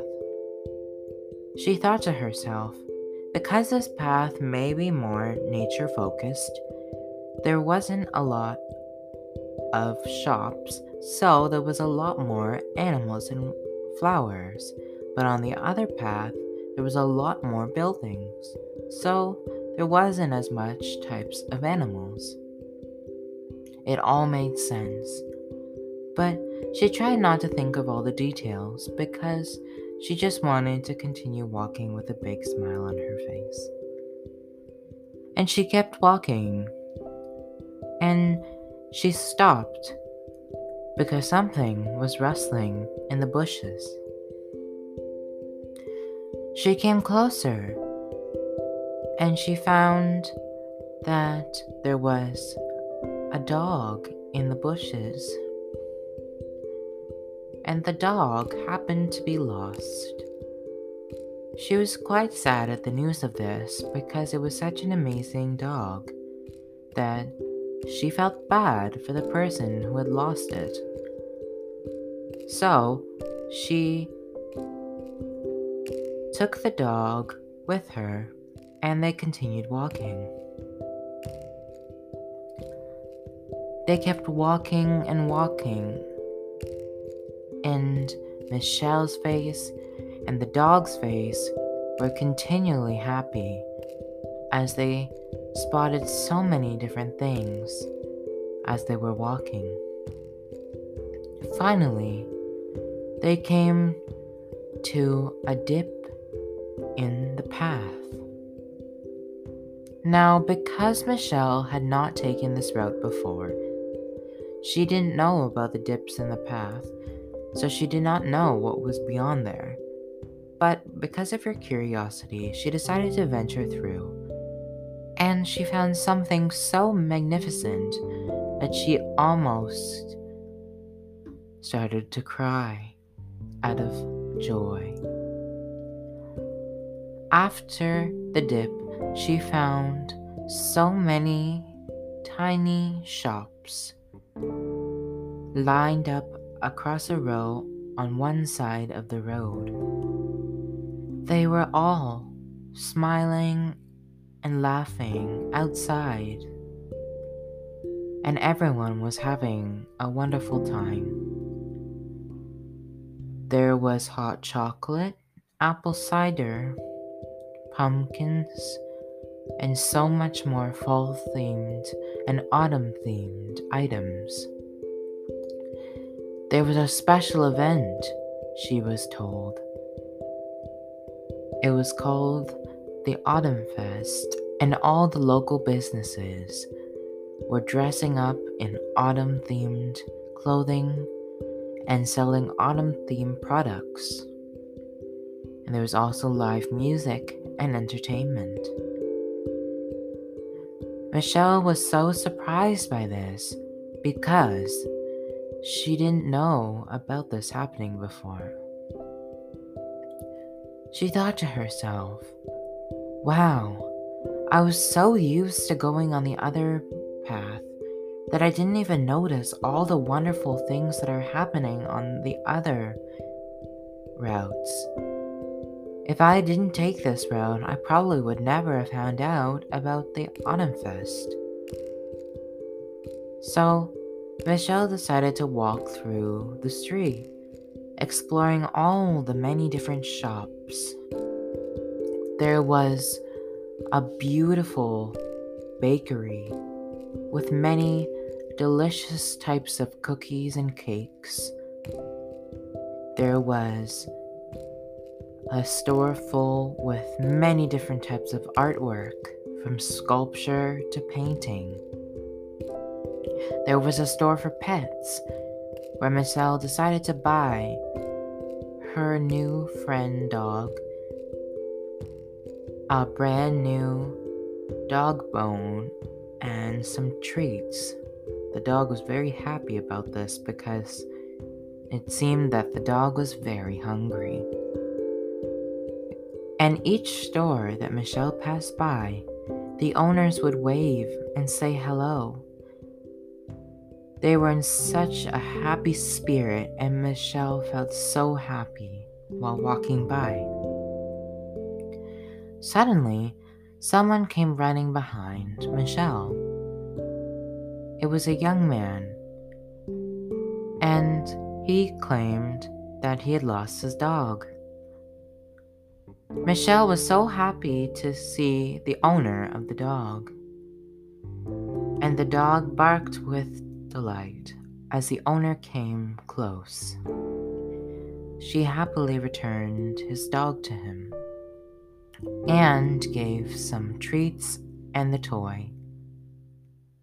The owner thanked Michelle so much for finding his dog, and Michelle just felt very happy that she could help. Michelle continued to walk until she reached the end of the street. And then she decided to turn back and started walking home because she had reached the end of the path. But she thought to herself, I learned so much wonderful things as I was walking here.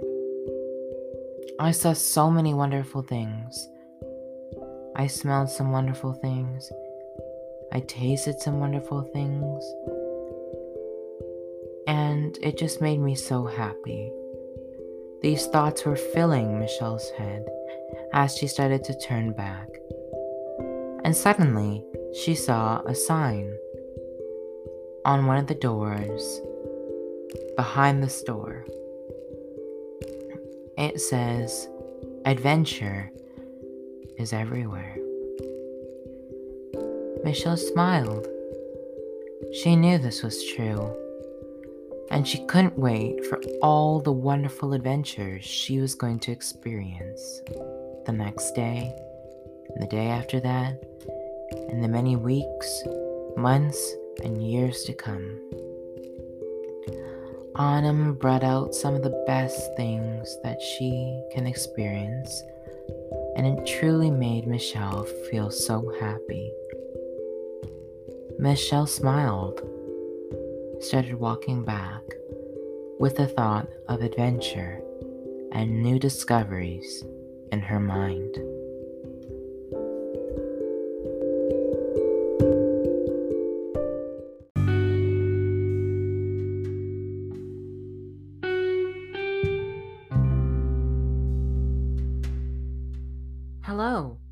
Welcome back to the I Love Sleep podcast. In honor of Halloween, which is just around the corner, today I'm going to be reading three spooky stories. Our first story is called The Scarecrow.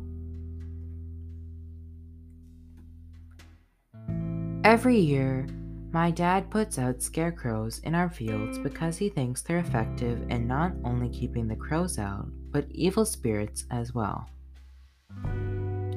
I guess he's a little superstitious. The scarecrows he sets out are the same ones, year after year. After so much wear and tear, they were showing signs that they were broken. This October started out just like any October. The weather was turning cool, and the leaves were beginning to change into brilliant orange and yellow colors. One Saturday, us kids got together and decided to make a new scarecrow. Being creative, we gathered our supplies and got to work.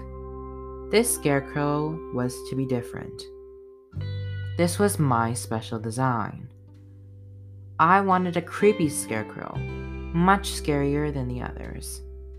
Hours later, we finished up. Indeed, he was the ugliest, most frightening scarecrow I've ever seen. I was so proud. Mom called us for supper, so we planted the scarecrow out in the cornfield where I could see it from my bedroom window. Not giving it any more thought, we went in and ate. Soon, the wind picked up and it began lightning. No storm was forecasted, but it looked like we were in for a rough night. Light rain began falling as I went to bed. I was worried about my new scarecrow, so I peeked out the window. What I saw shocked me. He was there all right, but not where we had placed him. It appeared to me that he was several feet to the right. Puzzled, I stood at the window and watched intently.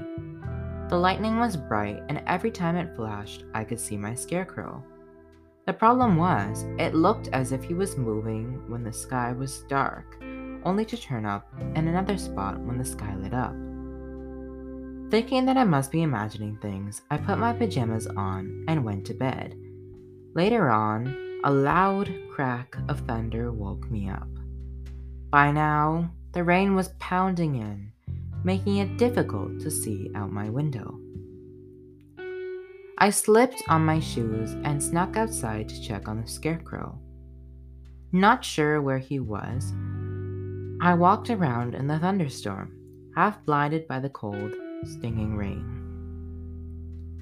Clumsily, I stumbled over a fallen branch and fell face down in a patch of mud. When I looked up, there was my scarecrow glaring down at me. His eyes were huge and glowing red. I couldn't pick myself fast enough. I ran screaming to the house and never looked back.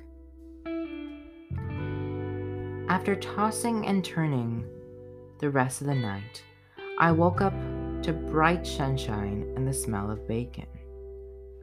Not wanting to tell my parents what had happened, I sat quietly and ate breakfast. Anxious and apprehensive, I then went outside to look around. My dad was already looking for damage to the buildings, but I was looking for my scarecrow. I could see the other scarecrows, all in their usual places, but my scarecrow was nowhere to be found.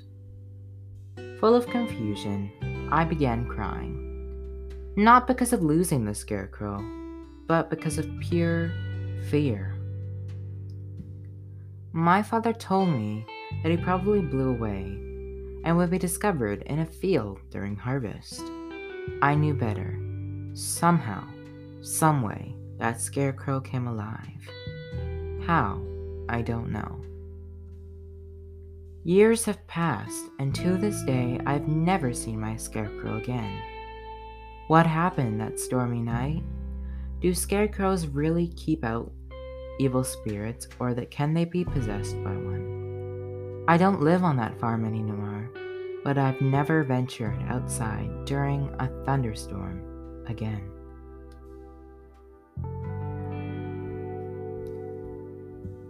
Our next story is called The 50 Cents. There once was a story about a couple returning home from a trip in New England. They were driving home in a carriage, and somewhere near the town, the carriage broke, and they knew they would have to seek shelter for the night. The husband spied a light through the trees and turned their horse into a small lane leading up to a hill. A pleasant little house stood at the end, and an old man and his wife met the couple at the door. They were in night clothes and obviously were about to turn in, but welcomed the travelers in and offered them a room. The old woman made tea and offered freshly baked cakes. Then the travelers were shown to their room. The husband wanted to pay the old couple for their accommodation, but the old lady shook her head and the old man refused any payment for such a small service to their fellow travelers. The travelers awoke early and tiptoed out of the house, leaving a shiny 50 cent coin in the center of the kitchen table where the old couple could not miss it. The husband got the horse, and they went a few miles before they broke down at a little restaurant in the town. The husband mentioned the nice old couple to the owner of the restaurant, and the man turned pale. Where did you say the house was? he asked. The husband described the location in detail. You must be mistaken, said the restaurant owner. That house was destroyed three years ago by a fire that killed the family. I don't believe it, the husband said. They were alive and well last night. After debating for a few more minutes, the couple and the restaurant owner drove the carriage back out of the town towards the house. They turned into a lane which was overgrown with weeds and climbed the hill. They found out that a burned shell of a house that had obviously not sheltered anyone for a long time. I must have missed the track, said the husband. But then his wife gave a terrified scream and fainted into his arms. As he caught her, the husband looked into the ruins and saw a burnt table with a shiny 50 cent coin lying in the center.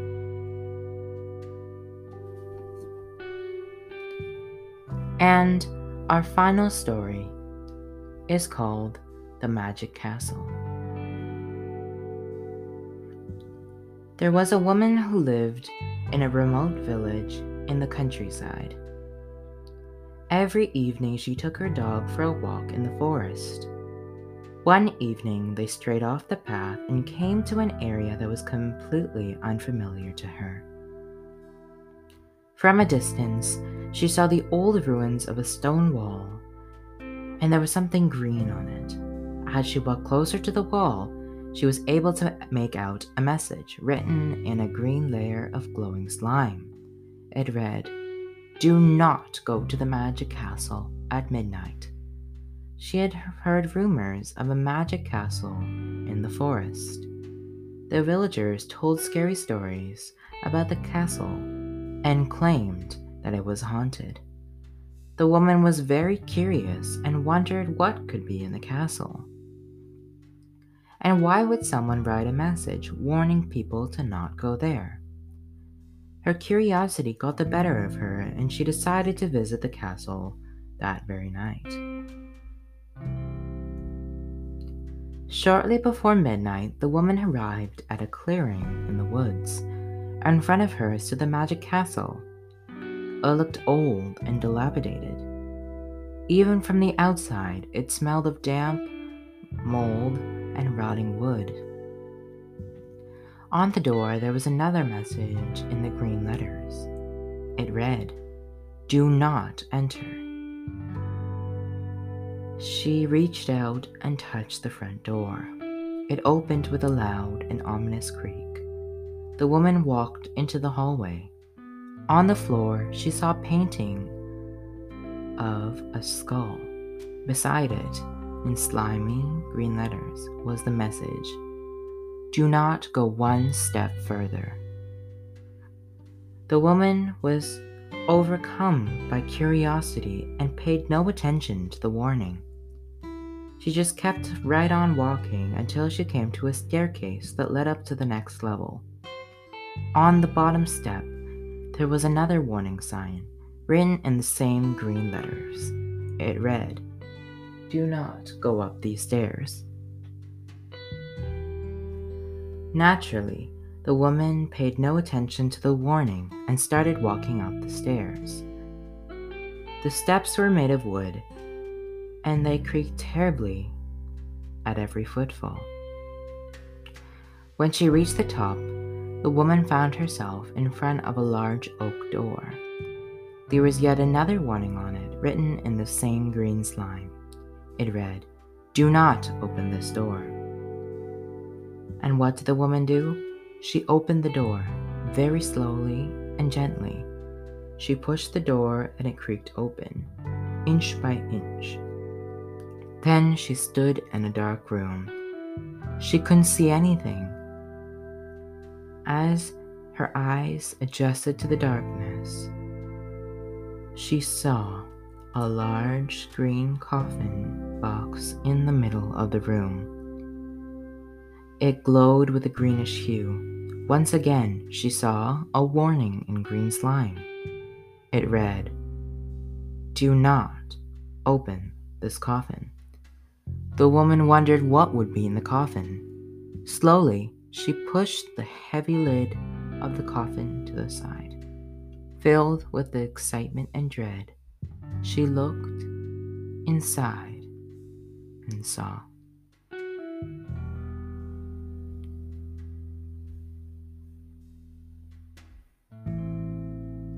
Well, she saw something that no one will ever know.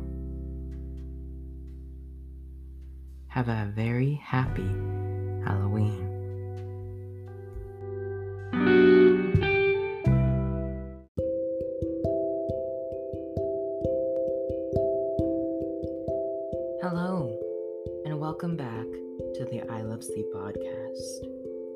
Today, we are going to be reading a cherished fairy tale called Little Red Riding Hood. Once upon a time, there lived on the borders of a great forest a woodman and his wife who had one little daughter, a sweet, kind child whom everyone loved. She was the joy of her mother's heart, and to please her, the good woman made her a little scarlet cloak and hood and the child looked so pretty in it that everyone called her Little Red Riding Hood. One day, her mother told her she meant to send her to her grandmother, a very old woman who lived in the heart of the woods, to take her some fresh butter and new laid eggs, and a nice cake. Little Red Riding Hood was very pleased to be sent on this errand, for she liked to do kind things and it was so very long since she had seen her grandmother that she had almost forgotten what she had looked like. The sun was shining brightly, but it was not too warm under the shade of the old trees. And Red Riding Hood sang with glee as she gathered a great bunch of wildflowers to give to her grandmother. She sang so sweetly that a dove flew down from the tree and followed her.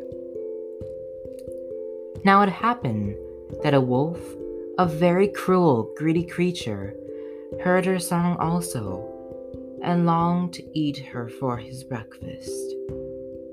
But he knew Hugh, the woodman, was at work very near with his great dog and feared they would be right next to Red Riding Hood if she cried out, or if he frightened her, and then they would kill him. So he came up to her very gently and said, Good day, little Red Riding Hood. Where are you going? To see my grandmother, said the child, and take her a present from mother of eggs and butter and cake. Where does your grandma live? asked the wolf. Quite in the middle of the woods, she replied. Oh, I think I know that house. Good day, Riding Hood. And the wolf ran off as fast as he could. Little Red Riding Hood was not in a hurry, and there were many things that would amuse her in the woods. She ran after the white and yellow butterflies that danced before her. And sometimes she caught one, but she always let it go, for she never liked to hurt any creature. And then there were the merry little squirrels to watch, cracking nuts on the branches of old trees. And every now and then, a rabbit would hurry away through the tall ferns. Or a great bee would come buzzing near her, and she would stop to watch it gathering honey from the flowers and wild thyme. So she went on very slowly. By and by, she saw Hugh, the woodman. Where are you going, little Red Riding Hood? said he. All alone.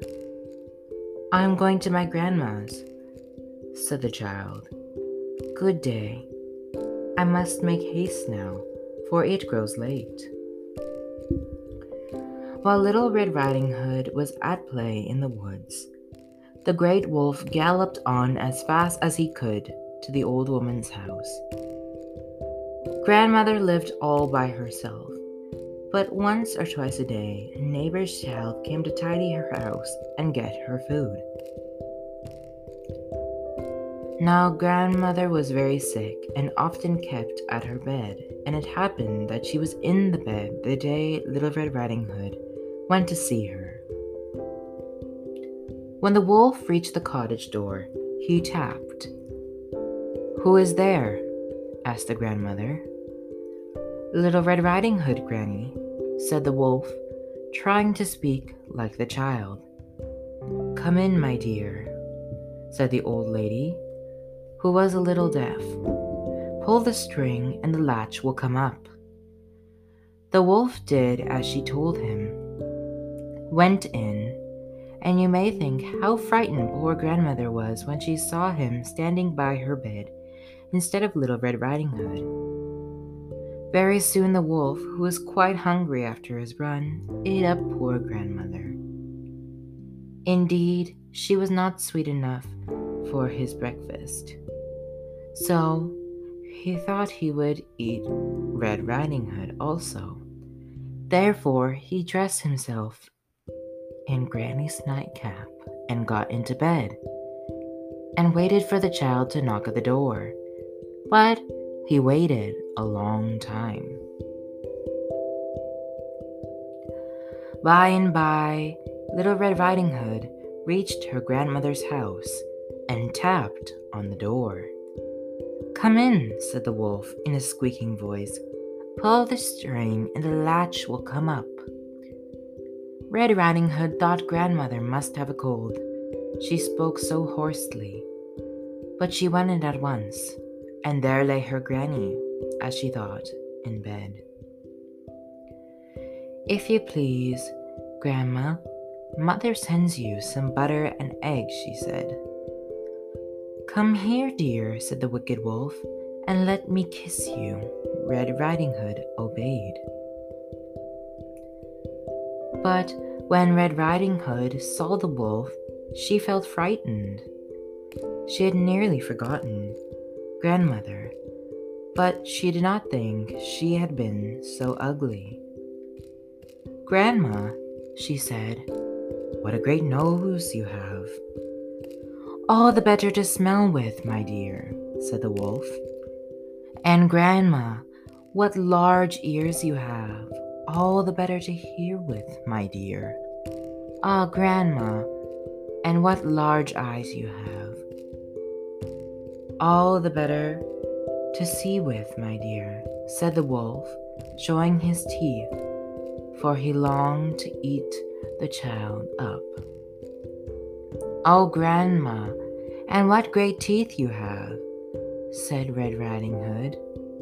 All the better to eat you up with, growled the wolf, and, jumping out of bed, he rushed at Red Riding Hood and would have eaten her up but just at that minute, the door flew open, and a great dog tore him down.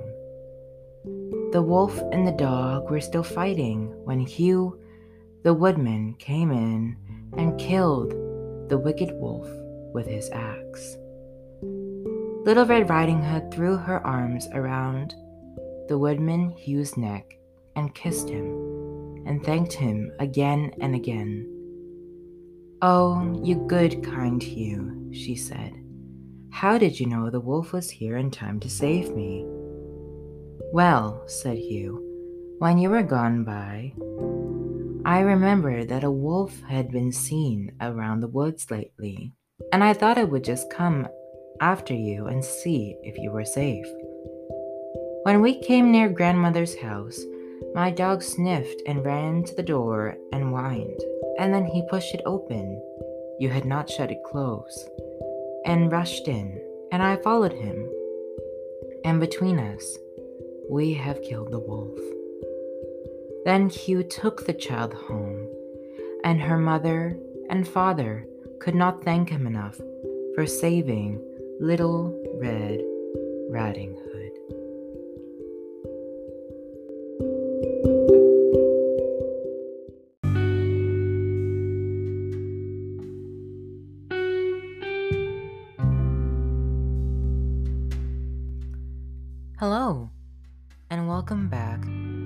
Love Sleep podcast.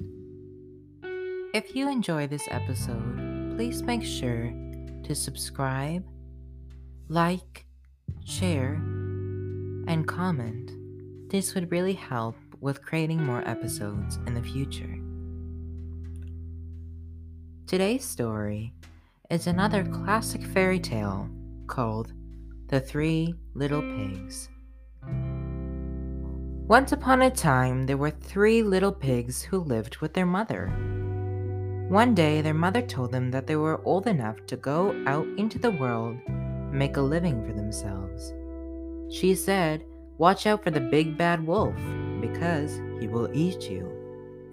She also told them, Build your houses nice and strong so that you'll be safe from the wolf. Then she said, Goodbye, my sons and good luck. The three little pigs then went their separate ways. The first little pig saw a man stacking straw. The first little pig asked the man, May I have some of that straw to build a house? The man agreed, and the first little pig built this house very quickly. But it wasn't a very strong house. One day, the big bad wolf came and knocked on the little pig's door and said, Little pig, little pig, let me come in. And the little pig answered, No, no, I won't let you come in, not by the hair on my chinny chin chin. Well, said the wolf, then I'll huff and I'll puff and I'll blow your house in. So he huffed and he puffed and he blew the house down and ate the little pig. The second little pig was going along the road when he met a man stacking a big pile of sticks. The second little pig asked the man, May I have some of those sticks to build myself a house? The man gave them to him, and the second little pig built his house out of sticks. Then one day, the second little pig heard a knock at his door. It was the wolf, and he said, Little pig, little pig, let me come in. The little pig said, No, no, I won't let you in, not by the hair of my chinny chin chin. The wolf answered, Then I'll huff, and I'll puff, and I'll blow your house in. Then he huffed, and he puffed, and he puffed, and he huffed, and he blew the house down and ate the little pig. The third little pig was walking down the road when he met a man with a load of bricks. The little pig asked him for enough to build a house. The man agreed, and the third little pig built a strong house of bricks.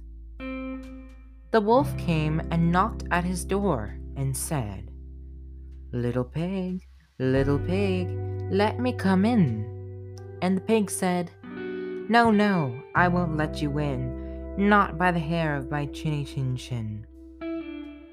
Well, said the wolf, then I'll huff, and I'll puff, and I'll blow your house in. So he huffed, and he puffed, and he puffed, and he huffed, and he huffed, and he puffed, but he couldn't blow the house down. The frustrated wolf said, Little pig, little pig, I know where there's a nice field of turnips. The little pig asked, Where? The wolf answered, At Miss Smith's farm. We can go there together tomorrow at nine o'clock. The little pig nodded and said, Nine o'clock, I'll be ready.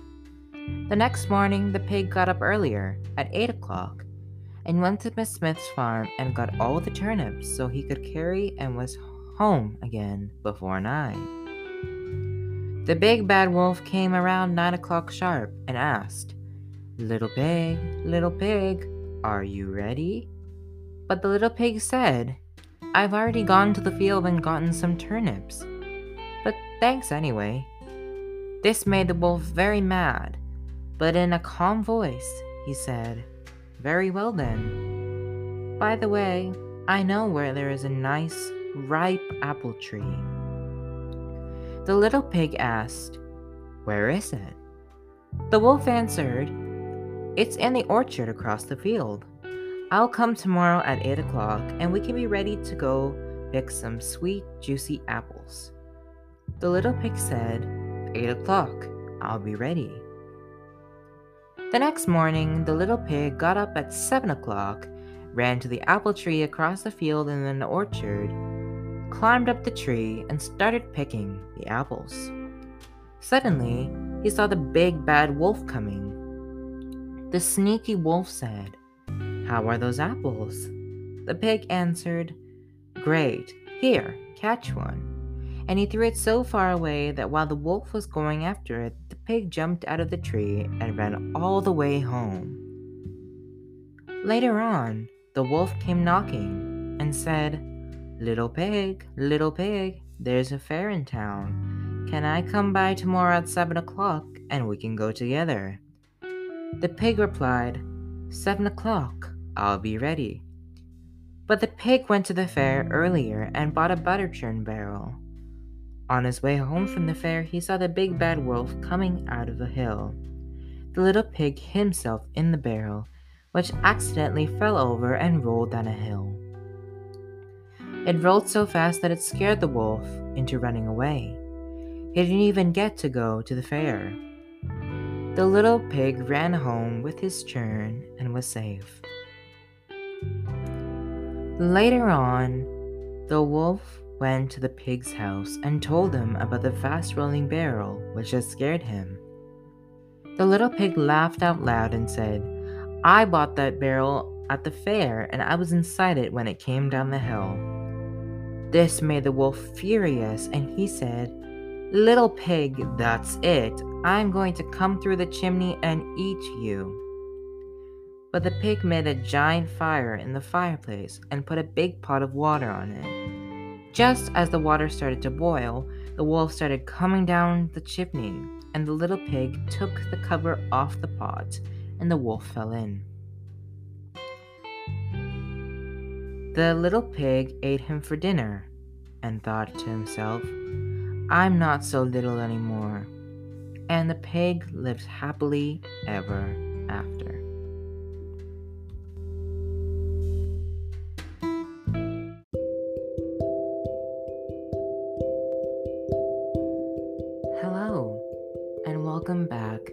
The I Love Sleep podcast. Remember, if you like today's story, make sure to subscribe, follow, like, and share. This would really help with creating more episodes like this in the future. Today's story is another famous fairy tale Goldilocks and the Three Bears. Once upon a time, there were three bears Father Bear, Mother Bear, and Baby Bear. Father Bear was very big. Baby Bear was very small. Mother Bear was not very big and not very small. She was middle sized. The three bears lived in a little house in the forest. Every day, the bears ate porridge for breakfast. One day, Father Bear said in his deep Father Bear voice, Our porridge is too hot. We can go and walk in the forest while it is getting cool. So the three bears went out for a walk in the forest. At the same time, somebody else was walking in the forest a little girl with golden hair. Do you know her name? It was Goldilocks. She was called Goldilocks because her hair was the color of gold. Goldilocks saw the bear's house. She walked up the path and knocked on the door. Knock, knock, knock. There was no answer. She peeped in through the window. It looked very nice inside. So she rang the bell, but there was no answer. So, do you know what Goldilocks did? Yes, she went in the bear's house. Oh, Goldilocks. Goldilocks saw the porridge on the table. There was a big bowl for Father Bear, a middle sized bowl for Mother Bear, and a small bowl for Baby Bear. Goldilocks was very hungry. First, she tasted Father Bear's porridge, but she did not like it because it was too salty. I don't like this porridge, it's too salty, Goldilocks said. Then she tasted Mother Bear's porridge, but she did not like this one at all because it was too sweet. There was too much sugar in it. I don't like this porridge, it's too sweet, Goldilocks said. Finally, she tasted Baby Bear's porridge. She said. I like this porridge. It is just right and she ate all Baby Bear's porridge. Goldilocks looked around and she saw three chairs. First, she sat in Father Bear's chair, but it was too hard. She got off the chair and said, I don't like this chair. It's too hard. Next, Goldilocks sat in Mother Bear's chair, but it was too soft. She got out the chair and said, I don't like this chair either. It's too soft. And then Goldilocks sat on Baby Bear's chair, and it was just right. She said, I like this chair. It's just right. But do you know what happened? Goldilocks was too big for the chair, and the chair broke, and Goldilocks fell onto the floor. Oh dear, poor Goldilocks and poor Baby Bear's chair.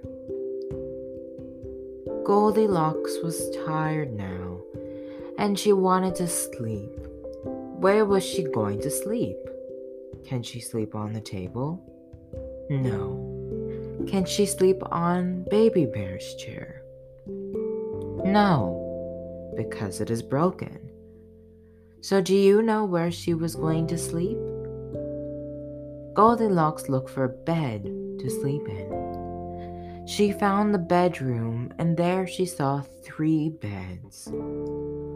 Father Bear's bed was very big. Mother Bear's bed was middle sized, and Baby Bear's bed was very small. Goldilocks got onto Father Bear's bed, but it was too hard. She climbed off the bed and said, I don't like this bed. It's too hard. Next, Goldilocks got onto Mother Bear's bed, but it was too soft. She climbed off and said, I don't like this bed. It is too soft. And then Goldilocks got onto Baby Bear's bed. She lay down and pulled the blanket up and said, I like this bed. It's just right. Goldilocks closed her eyes and went to sleep. While Goldilocks was asleep, the three bears came home. They were hungry. Father Bear looked at his bowl of porridge. He was cross and said in a deep Father Bear voice, Who's been eating my porridge? Mother Bear looked at her porridge. She was cross and said, Who's been eating my porridge? Baby Bear looked at his bowl. He was very cross and said, Who's been eating my porridge? Then he said, It's all gone. The bears looked at their chairs. Father Bear said, Who's been sitting on my chair? Mother Bear said, Who's been sitting on my chair?